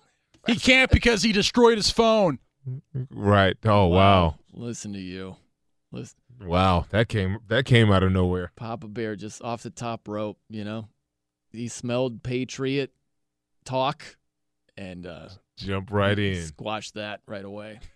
Sit down before you hurt yourself in there. But really, we're on the same page on this one. Antonio Brown is incredibly talented and productive, but this dude, he doesn't know the definition of leadership. He's not even close to being a leader. No, he's not. And but you, you look, the majority of, of, of extremely talented and gifted people consider themselves leaders because they are exceptionally talented, right? You Mhm. put up numbers, I'm leading by example. Yeah, that's not what we're talking about. Right. Some of the best leaders in in in locker rooms and clubhouses are guys who may not even play. Think about that. Some Yeah. of the best leaders in locker rooms and clubhouses and dugouts may be from guys who don't even play. or lesser players. Think about Josh players. McCown with Right. the Jets. Josh McCown's a leader. He's he's holding the clipboard right now. That's It- that's a true essence of a leader who Yeah. can command attention without the exceptional play on the field Right. or and the it's court. like if you're a leader, if everything could be duplicated, you think the Steelers would be in a better position if everybody's yelling at their coordinators? right. No, no. All right, coming up next, more hard hitting football. Oklahoma not out of the woods yet. How about, man, the kicking has just gone straight downhill. It's Yeah, fallen man. off a cliff. Yeah, and, and and my good friend friend Mark Willard was he wasn't too pleased about my my kicker rants that I was having uh last week, and he said I couldn't do what a kicker does. There's more of a chance that me as an offensive lineman could do what he does than him doing what I I, I can do. That's what I'll I'll I'll leave that there. Right? There's more of a chance of me kicking a 30 yard field goal than it is of him stopping Dwight Freeney from getting to the quarterback. I agree with you, but it's just a dumb argument. Like, uh, who cares what you could or couldn't do? Right. It's his job to do it. Right. He's paid to kick. He is a kicker. He has spent his life kicking. Who cares what you could make or not? That's my see. That's my guy coming to my defense right there. It's like this is the only thing you're on the team to do, right? this is it. And the reason players feel like that is because we see, you know, those those dog days in training camp where you're a week or two weeks in and you're tired of going against your own defense and you've been hidden and all of this is going on, and then you look over to the to the B field and you see the kicker, the long snapper, and the punter hacky sacking the football into trash cans. Yeah. This this is this is this is true. I'm not making that up. Or trying to hit the upright, standing on the mm-hmm. 30 yard line and trying to throw the ball and hit the upright or throw it into a trash can. That's their training camp. So when you get to to the season and we've worked hard to get you in position to win the game, the only thing that that that we see when you miss is we flash back to those days when we were dying out there on field A and you were hacky sacking a football. That's what pops into our mind. That's why we feel the way we feel about kickers. I hear you. And that's why I believe it's the most pressurized position there can be. It's the most pressurized um, spot you could be in. You know, I don't want to make it sound like quarterback versus kicker versus this position. I mean, the spot that you are in. Because think about that. This is a collision sport. You've got teammates that are fighting, bleeding out there, not to be too over the top, but that's exactly what's happening. And you're the guy who trots onto the field and you're expected to put the ball through the uprights, knowing full well if you do not do that, all of these guys who have been fighting for 60 minutes to put your team in a position to win a game, they're going to be looking at you not just sideways, they are going to want to claw your eyes out because you screwed up the game for them. And on top of that, you might be out of a, a gig a la the Browns kicker Zane Gonzalez and the Vikings kicker uh, Daniel Colson or whatever his name is, like Carlson. So that's a lot of pressure. I think that's more than free throws in the clutch, more than a big putt, because there's so much more writing on it in this particular sport. Right. It it is. And the the the difference I see is when you're at the free throw line, right? You're up there and you've gone through everything that your teammates have gone through. Right? All the drills in the summer, all the you know, their training camp is a little different than ours. Uh, but you've run the suicides, you've done all the things that they've done. The kickers have not done any of that. Right. Like it's that's how serious it is. That's how separate they are. Like when we go to meetings at at, at, at night in training camp and didn't, don't get out until about 10, 9 10 o'clock, they have been at home or back at the dorm for three hours. they have left they have been they have been gone for three hours because the first meeting we do every meeting cycle is special teams. So when that's over, we still have three hours left of meetings to go, and they're gone. All of this runs through players' minds when they go out there and miss a 24 yard field goal to win the game. It's not cool. No, not cool at all, man. But that's the gig. That's the gig. Like that, that's the territory. That's the gig. And, and I think that, especially in the NFL, I do think that there's something to be said about the extra point line being moved back because it's a confidence position. You have Mhm. got to have supreme confidence to thrive under those pressurized situations. And if your confidence is shaken because you hooked an extra point, I mean, good luck trying to kick a game winner at the end. Right. No one is allowed to talk to you. Right. What Yeah, are you? T- if you miss a kick, you go over. They show him. He's over. He's behind the bench. He's not even sitting on the bench. He's behind the bench. Him and that net are go are having an argument like Odell Beckham, right? And, and you, no one is ever over there like, hey, you get the next one, man. Let's go. Come, we need you. Like, you're not allowed to talk to them. Yeah. You don't want to get in their minds, their psyche. Are you kidding me?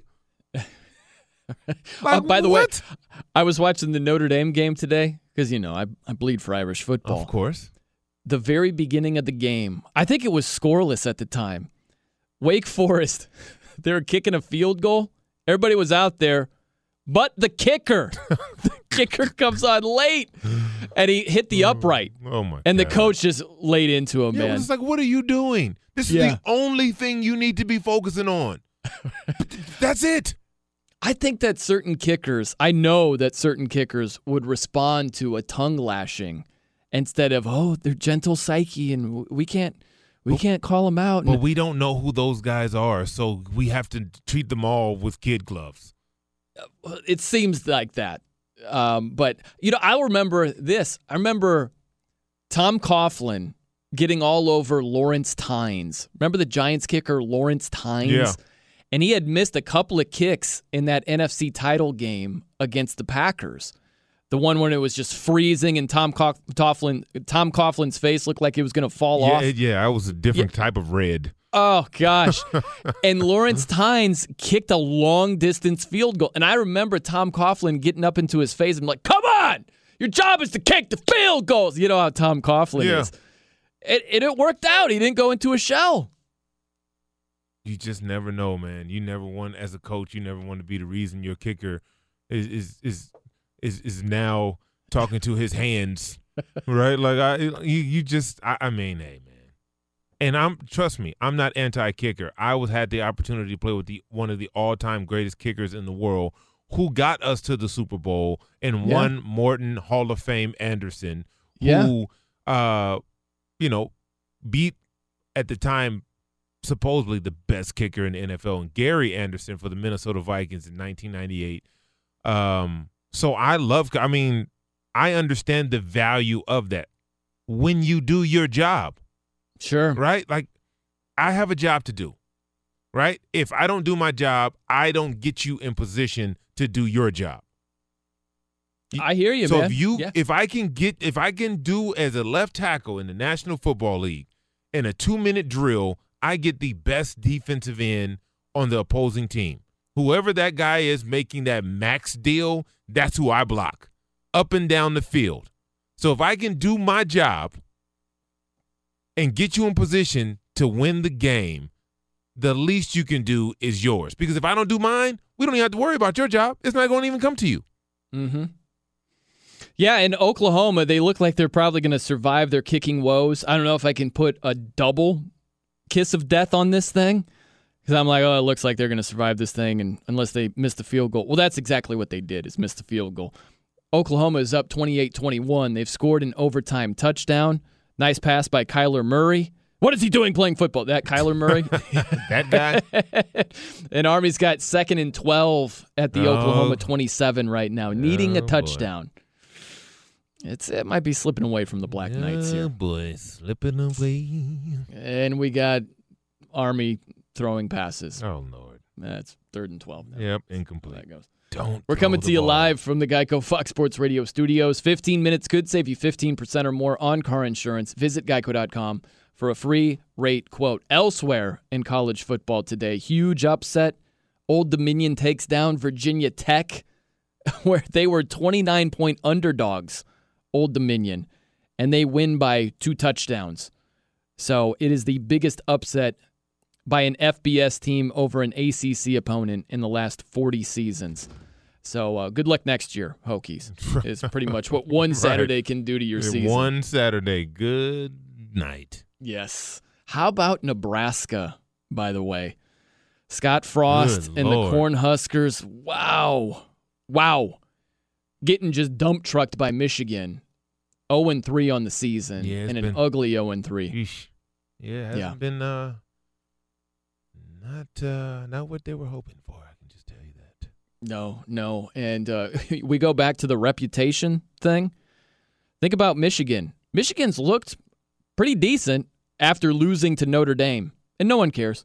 Right. no, No one, one cares. cares. That's not helping out their reputation at all, blowing the doors off of Nebraska today. It's all about those big games. It's all about the I think games. I think football is just like corporate America, Ephraim. Is I'm sure you've had a boss at some time or another that's just too busy to be accurate. And so they look at big picture things and they just make educated guesses with the rest of the evaluation. They're like, oh, this guy, he works hard, comes in on time, good worker. they don't have any Right, idea like, what else is going on. Yeah, yeah. he smokes crack in Yeah. the it, it, it, on, on his lunch hour, and what? It's just like he's here on But the- time, and uh, yeah. yeah. That's how it works in football too. They're going to look at what Matt Ryan in week 1 playing badly against the Eagles. Ah, overrated. Bad guy. He played great last week, no one cares. You know, Michigan's played really well. They crushed Nebraska today. No one cares cuz it's not a big time game. It's all about the big time moments. That's how it goes. Yeah, it, it, it does, and it, it should be like that, right? I mean, you judge by by the level of of the game, right? Like if you're in the national championship or you're in the playoffs and you get destroyed or you win, that people look at that like, oh, okay, you belong or you don't belong. Right. That's just how it is. For the most part, yes. I think that uh, you know the biggest games matter the most. I do think that the reputations can get out of whack based on that because it's just like corporate America. If you're not paying attention to more than just the big picture stuff, you can have a bad evaluation of an employee. So it's the same thing when it comes to a team in football, a player in football. You just look at the big picture stuff you're missing all of the other things and you could have a bad evaluation of a player. Yeah, you can. Sometimes the big picture clouds the little things, the things Yeah. you need to know. That Jeffries is in the bathroom smoking crack right now. That's right. It, Although he does have the spreadsheet and the TPS reports, he's a crack addict. Police say Yes. he was at the lake naked and smoking crack. well, and sometimes uh, there's a there's a bad evaluation on the big stage. And I would say that's the truth with Matt Ryan. I didn't think I didn't think Matt Ryan played badly against the Patriots in the Super Bowl. I'll I always didn't say it had more to do with Kyle, Kyle Shanahan, absolutely. Yeah, right. But for some reason, Matt Ryan's reputation took a huge hit, and he hasn't come close to, you know, uh, changing the narrative. Yeah, look at- look at Cam Newton in that Super Bowl. Yeah. he hasn't been the same since. No, no, he hasn't. All right, coming up next from the Geico Studios, it's very telling that players are against something that benefits themselves. I'm Brian Noe. He's Ephraim Salaam. This is Fox Sports Radio. I'm Brian Noe. He is Ephraim Salaam. Coming to you from the Geico Studios here on Fox Sports Radio. What does it mean when Geico says just 15 minutes could save you 15% or more on car insurance? Means you probably should have gone to geico.com 15 minutes ago. Man, I'll tell you, Oregon is putting it on Stanford. Yeah, they are. uh oh, fumble. How is that not a touchdown? You seeing that? That review, like how how is that not Yeah, I don't know. They, I guess they said the pylon was out of bounds and he kicked the pylon. Well, I don't- Okay, well, they almost just gave it to Stanford. That was close. How can that be? Like the the runner was in bounds. He steps on the pylon before the ball crossed the. I guess so. Eh. Close, close call for the Ducks. They're still rolling, still getting it done. Uh, you know what's funny? reputation has been the, the common theme tonight. It takes a lot to change your reputation. Think about in life. If you're known as the cheap guy, you're going to have to pick up the tab 15 times in a row for people to be like, Right. what's gotten into Brian? Like, he's the cheap guy. Like, they're still not coming around to the fact that you're no longer the cheap guy. Right.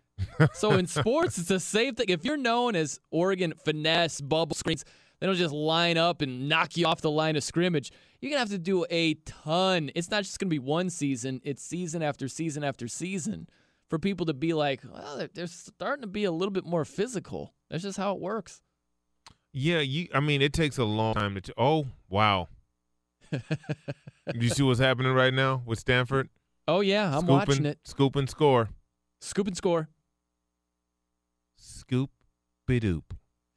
That's All right. uh, well, let's see yeah. how this goes. We got a lot of time left. That is unbelievable. Where Oregon's going in, looked like they scored. Originally ruled a touchdown, where they were going to be up thirty-one to seven, and by the whisker of whiskers, it's overturned.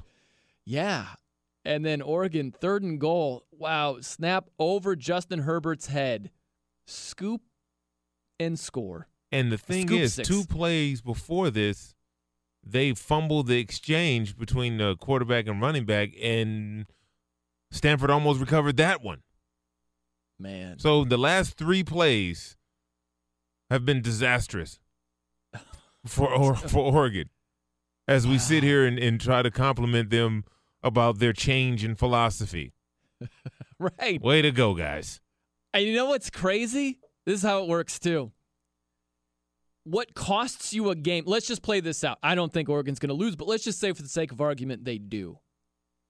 It's not going to be about them shooting themselves in the foot. It's like their reputation of not being physical. It's, it's still going to come back. We're like, well, see, Oregon, there you go, not physical. and it's totally not what would have cost them the game if that's the way it plays out. Isn't that right, crazy? right, yeah. It's strange. Yeah. We got action though. I um I talked to Joey Alfieri this week. Did you? He was the scoop and score guy. He was Mhm. great. He's a Portland native. And uh, I asked him about if he was yay or nay on white bread because people in Portland, they've been giving me a hard time for loving white bread. and he went nay. He said nay on white bread. You go yay or nay on white bread, Ephraim? It depends. I love a, a a nice turkey and Swiss on white, but I like sourdough for I like I like, I like sourdough for my grilled cheese, and I like wheat or raisin toast for my toast in the morning for breakfast. you know, I I like bread. I'm a bread guy. You're EOE. I'm gluten. I'm I'm I'm gluten positive. Yeah. Equal opportunity employer when it comes to bread, it sounds like. Give me the gluten, baby. Yeah. Are you a yay or nay? I don't know if I asked you this. Yay or nay on grape jam? Where do you stand on that? Grape jam is okay. I'm a strawberry guy, but I can do grape. Okay. You can dabble. I can dabble. Yeah. All right. That's all we ask. So this is interesting. You had multiple quarterbacks this week say, yeah, these roughing the passer calls are pretty ridiculous.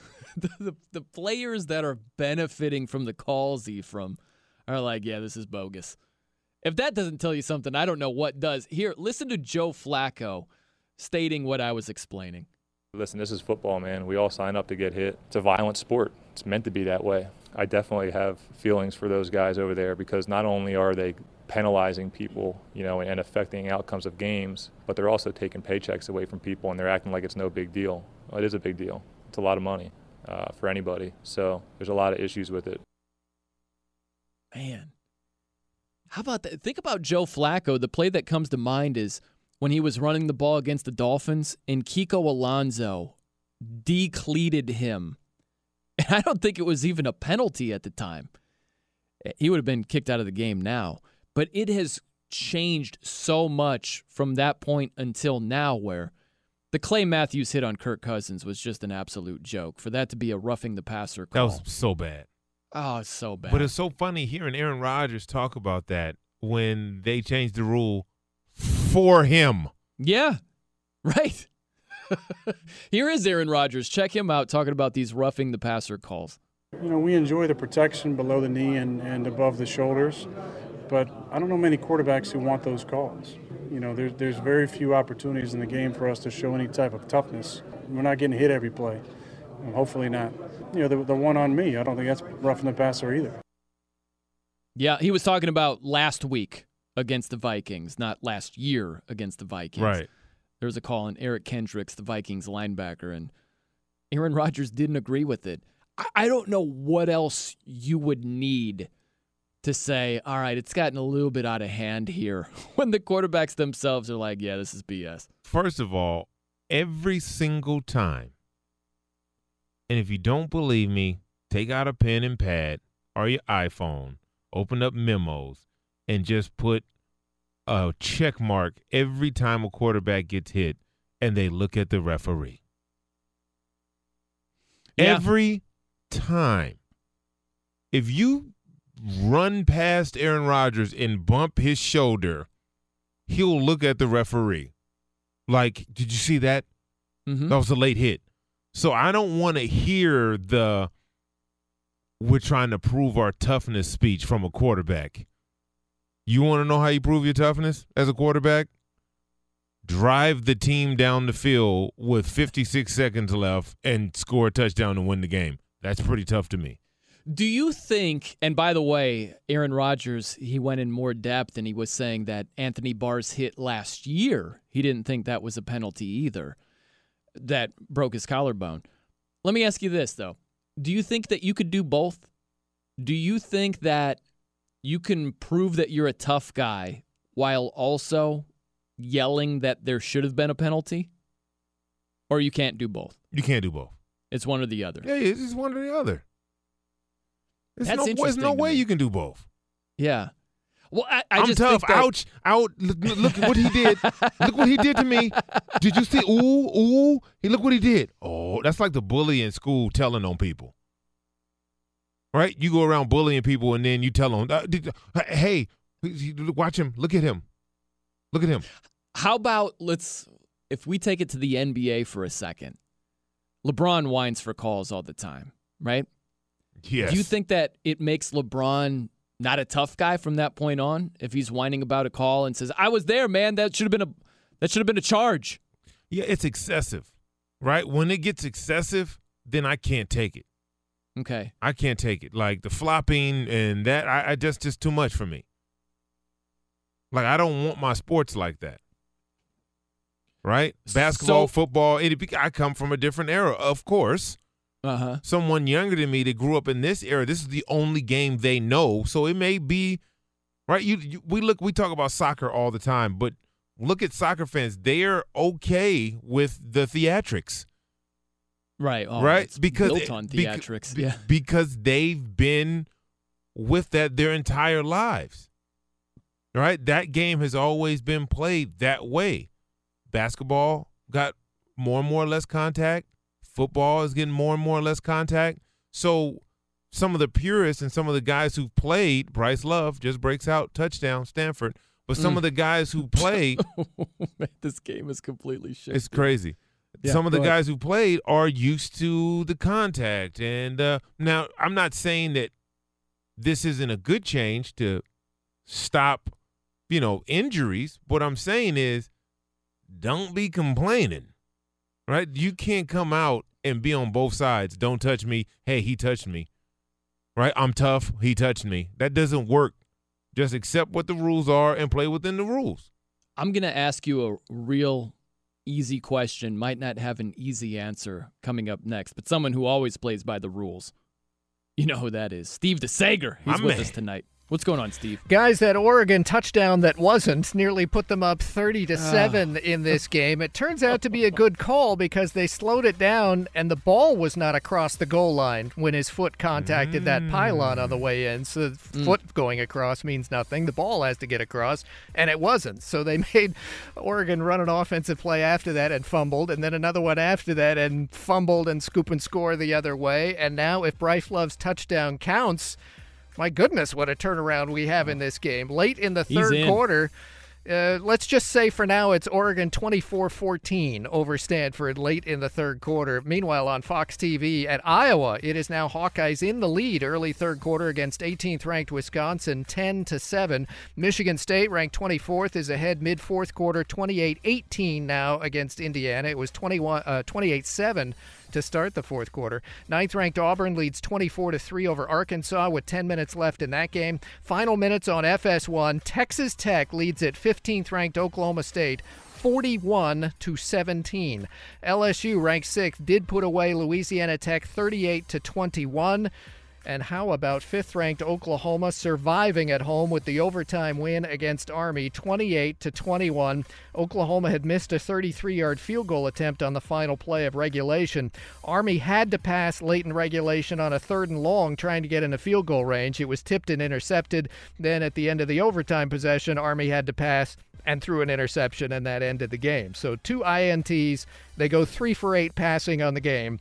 Army had nearly 45 minutes time of possession out of the 60 in regulation and Goodness. still loses at Oklahoma 28 21 in overtime. Old Dominion beat 13th ranked Virginia Tech 49 35. Va Tech with 600 total yards and lost. They allowed 632 to a team that didn't even have a football program a decade ago. Kentucky beat 14th ranked Mississippi State 28 to 7 tonight. Benny Snell with four touchdown runs. Texas on Fox earlier upset number 17 TCU 31-16. Purdue over 23rd ranked Boston College 30 to 13. Update from that Oregon game. The touchdown counts. It's 24 21 Oregon over Stanford. Final seconds of the third quarter. To Major League Baseball, the Brewers have been shut out. Lost 3 0 at Pittsburgh, while the Cubs are winning in the bottom of the ninth, 8 3 at the White Sox. The Brewers are leading the NL wildcard race, but it looks like they're going to be two and a half games behind the Cubs for first in the NL Central with just over a week left in the season. Today, Tampa Bay lost while the Yankees won in 11 innings. The Yankees clinch a wild card spot. St. Louis homered in the 10th to win. Atlanta got another victory over Philadelphia 5 3, so the Braves clinch the NL East title. Tiger Woods leads the Tour Championship by three strokes. And that NBA signing tonight with preseason games starting next weekend. Minnesota gave Karl-Anthony Towns a five year extension. ESPN says it's worth $190 million. Back to you. There he is. He's Steve DeSager. He is thorough and he is just.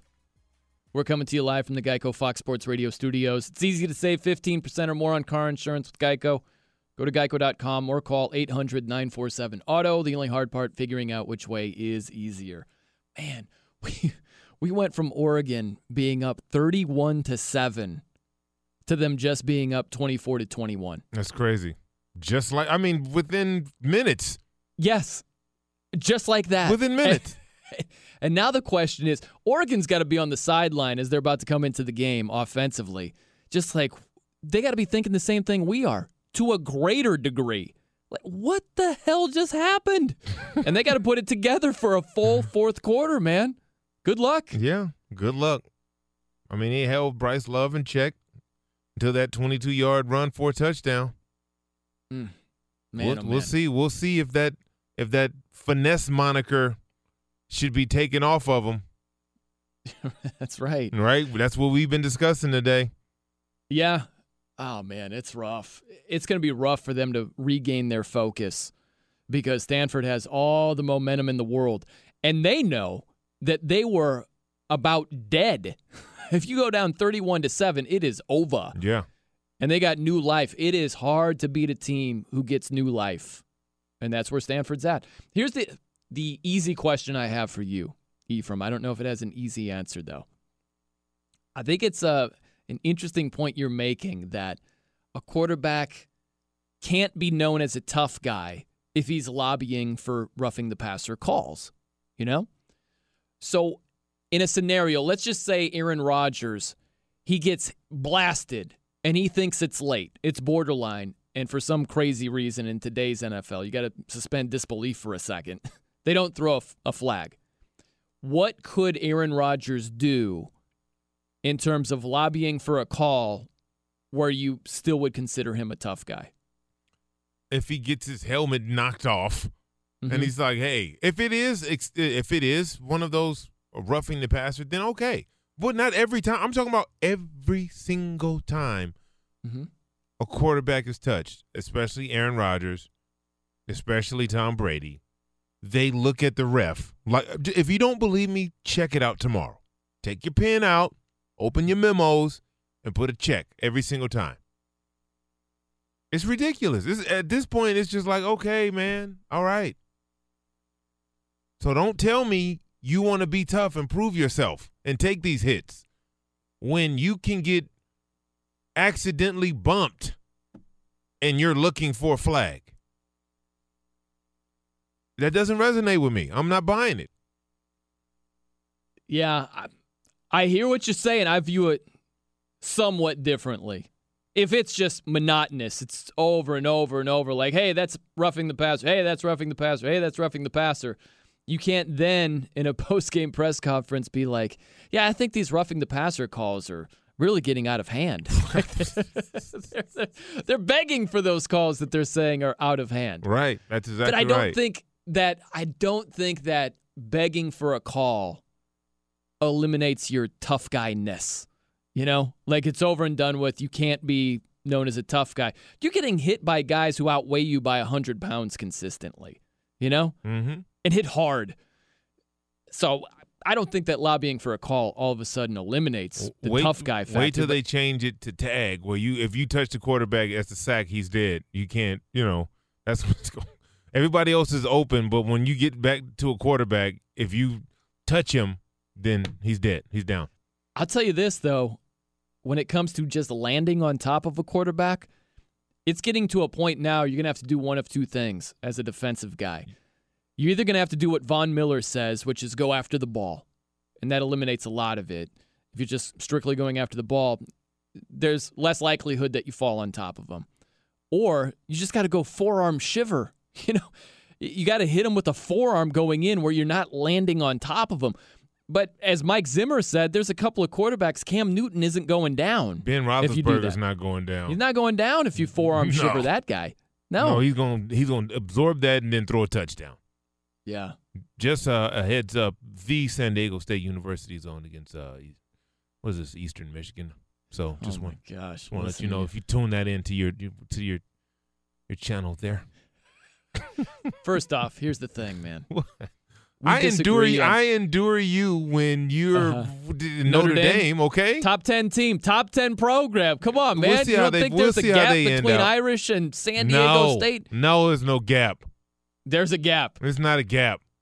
Here's one thing. The only gap is we got better weather. I, well, that's absolutely true. That's There's no the doubting gap. that. Yeah. You cannot, Ephraim, big man, who I respect, even though we go toe to toe and butt heads like we're rams on the plains and the mountains. Snow Um, snow rams butting yes, heads for territory. You cannot go the for any university other than the Ohio State. Why is that? Because they own it. It's their thing. Whoa, whoa, whoa, whoa, whoa, whoa, whoa! How do they own it? Where, where, who said that? It's their deal. It's the Ohio State. It's the San Diego State. No, it's not. It's San Diego State. It's Utah State. It's UTEP. I don't know any- anything about those schools. All I know is the San Diego State. You I know did. I did that on Monday night one time when it was like, uh, you know, Man. I was like the San Diego State University. oh man, I would have. I'm gonna put together an anti-the mix. All those Sunday night intros, I'm just gonna put a montage together of everybody who says the when they're not going to the Ohio State. By the way, today, Ephraim, I'm in Seattle with the lovely Christina. We're going to the Seahawks game. Oh, okay. Tomorrow night. Yeah. That's awesome. But we random we went to this uh, the Space Needle. Went to the Needle today. How was that? It was cool, man. It was nice. Is the weather still good up there right now? It's all right, you know, kind of windy. Man, it's beautiful. Pacific In- in the Northwest. summer, It's not. Oh, summertime. It's oh, beautiful. It's beautiful. That'll fool rainy, you into windy. moving there, and then the depression hits. the then- great weather depression Yes. of we do not know of sunlight for 10 months. Yes. Um, so we had a couple of hours to kill before we went up to the Space Needle because there's so many people going up there on a Saturday. It's like two hours of downtime. So we go across the street, grab some food, there were games on, so like a sports bar across the street. And I kid you not, it was crawling with Ohio State fans. They had a flag up that said Seattle Buckeyes. Every time they scored against Tulane, they were doing the Ohio chant. And I'm like, where are we? We're in Seattle. And there's like wall to wall Buckeye fans in this random sports bar. It's crazy. Yeah, well, you know. But they own D. No, they, don't. Figure out a new word. Figure out a new False. word. False news. They own D. They own it. They own D. They own D. They own D. They own D. They own D. Find your new word. They own D. All right, coming up next to the Geico Studios, we close it down in style. Week three of the glorious NFL is upon us. We will preview a couple of the big games of note. That's on the way. I'm Brian Noe. He's Ephraim Salaam. This is Fox Sports Radio. I'm Brian Noe. He's Ephraim Salaam. Here with you here on Fox Sports Radio, coming to you from the Geico Studios. What does it mean when Geico says just 15 minutes could save you 15% or more on car insurance? Means you probably should have gone to geico.com 15 minutes ago. How about the Ducks? Those physical Ducks. Physical Ducks. Yeah, fourth and one. Stanford goes for it at the Oregon 30 yard line, and Jordan Scott, the nose tackle, who uh, he's got some lbs. You know, hard to move in the middle there, and they stuff Stanford on fourth and one. Take over on downs. Big play. Big play. It's pretty physical. Physical Ducks. Not very finesse. No. Built on physicality. um, all right, some of the bigger games of note, Ephraim. Uh, Eastern Michigan and. San Diego. Talking Is that- NFL here. Oh, sorry. That goes without saying. With Aztecs versus what's Eastern Michigan? What's their nickname? I don't know. I have no idea. The either. uh, Sh- Schumann. I don't know. yeah, right. The uh, the uh, what's the evil creature? The possums. The, the possums. yeah, someone's got to bust that out. Somebody needs the on. possum. It's got to be a school named the Possums. It's got to be. Uh, there isn't. We got nothing. Lead the lab. Get on that. Yeah. Possums. Find us a possum. We got nothing, man. We need a Even FCS is like, nah, that's beneath Just us. like, too. yeah, we're not gonna do that. I mean, but we have a banana slug. I'd rather be a possum than a banana slug. Right? Yeah. I, I don't know, man. Really? A banana Yeah. slug? Banana slug. There's some charm to that. Where is the charm in a banana slug? It's like, wh- what is that, first off? It's that, uh, I don't know, man. It's this eclectic sort of vibe of, huh? So ambiguous, you know? It's next level. I go banana slug over possums myself.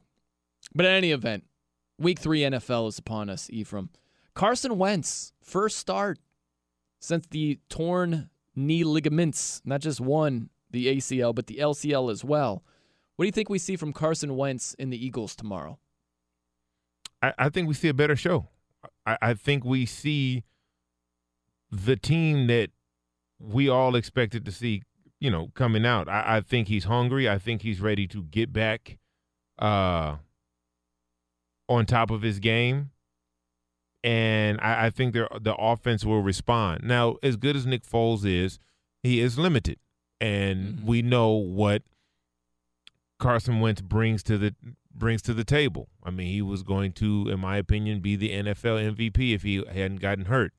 So for me, I'm looking for them to, you know, take care of home and and and really put it put it on the Colts. Yeah, really put it on him. I'm curious, man, because I think throughout the season, Carson Wentz's numbers are going to take a hit. I think they're going to come back to earth. Not to the point where he is below average, Right. but he was an MVP candidate. And to have two torn knee ligaments in week 13, we're talking in December, to come back from that this season, that's a lot to ask without his production taking any dip whatsoever. I don't know if it happens tomorrow against the Colts, but unfortunately, I think we're going to see that throughout the course of this season. How about Saints at Falcons? NFC South showdown. Saints have been they haven't been playing well at all. They haven't. to their standards. You think they get it done tomorrow? I, I do think they get it done. Yeah. Yeah. I do too. How about Chargers Rams? Nice Rams. game. Rams favored by seven. Rams. That's a lot of points. Yeah. I'm going Chargers in this one, at least plus the points. I, I look at the Rams. They beat up on the Raiders. It they does- crushed it- the Cardinals. It doesn't matter, man. That team, they have, they got a lot of talent. You I know. just want to see them beat a good team. Yeah, but talent decisively. is talent, right? Talent Yeah. is talent. Oh, So, they have it. Yeah, There's no you know. doubt. So just because they started the schedule off a little weak in terms of opponents, they still got the talent is still there. They do. They absolutely do. How about Cowboys Seahawks? So you got in that one. Um, this is a toss up, but I, I'll, I'll take the the Seahawks. I'm going Cowboys. Okay. I think this is a reputation game. Seahawks have had a better reputation as of late. Cowboys haven't. I think if you swapped uniforms, you'd probably swap your selection as well. You know? right. I'm going to go with Cowboys. I think they're the better team. Do the Steelers get a win? Are they going to take down the Bucs and Fitz Magic on Monday night? Yeah, I think so too. I'm going Steelers.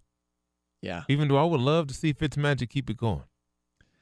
Man, that chest hair is extensive, man. Maybe you could show that off after Monday. An epic matchup between your two favorite teams, and you're at the game getting the most from what it means to be here with American Express.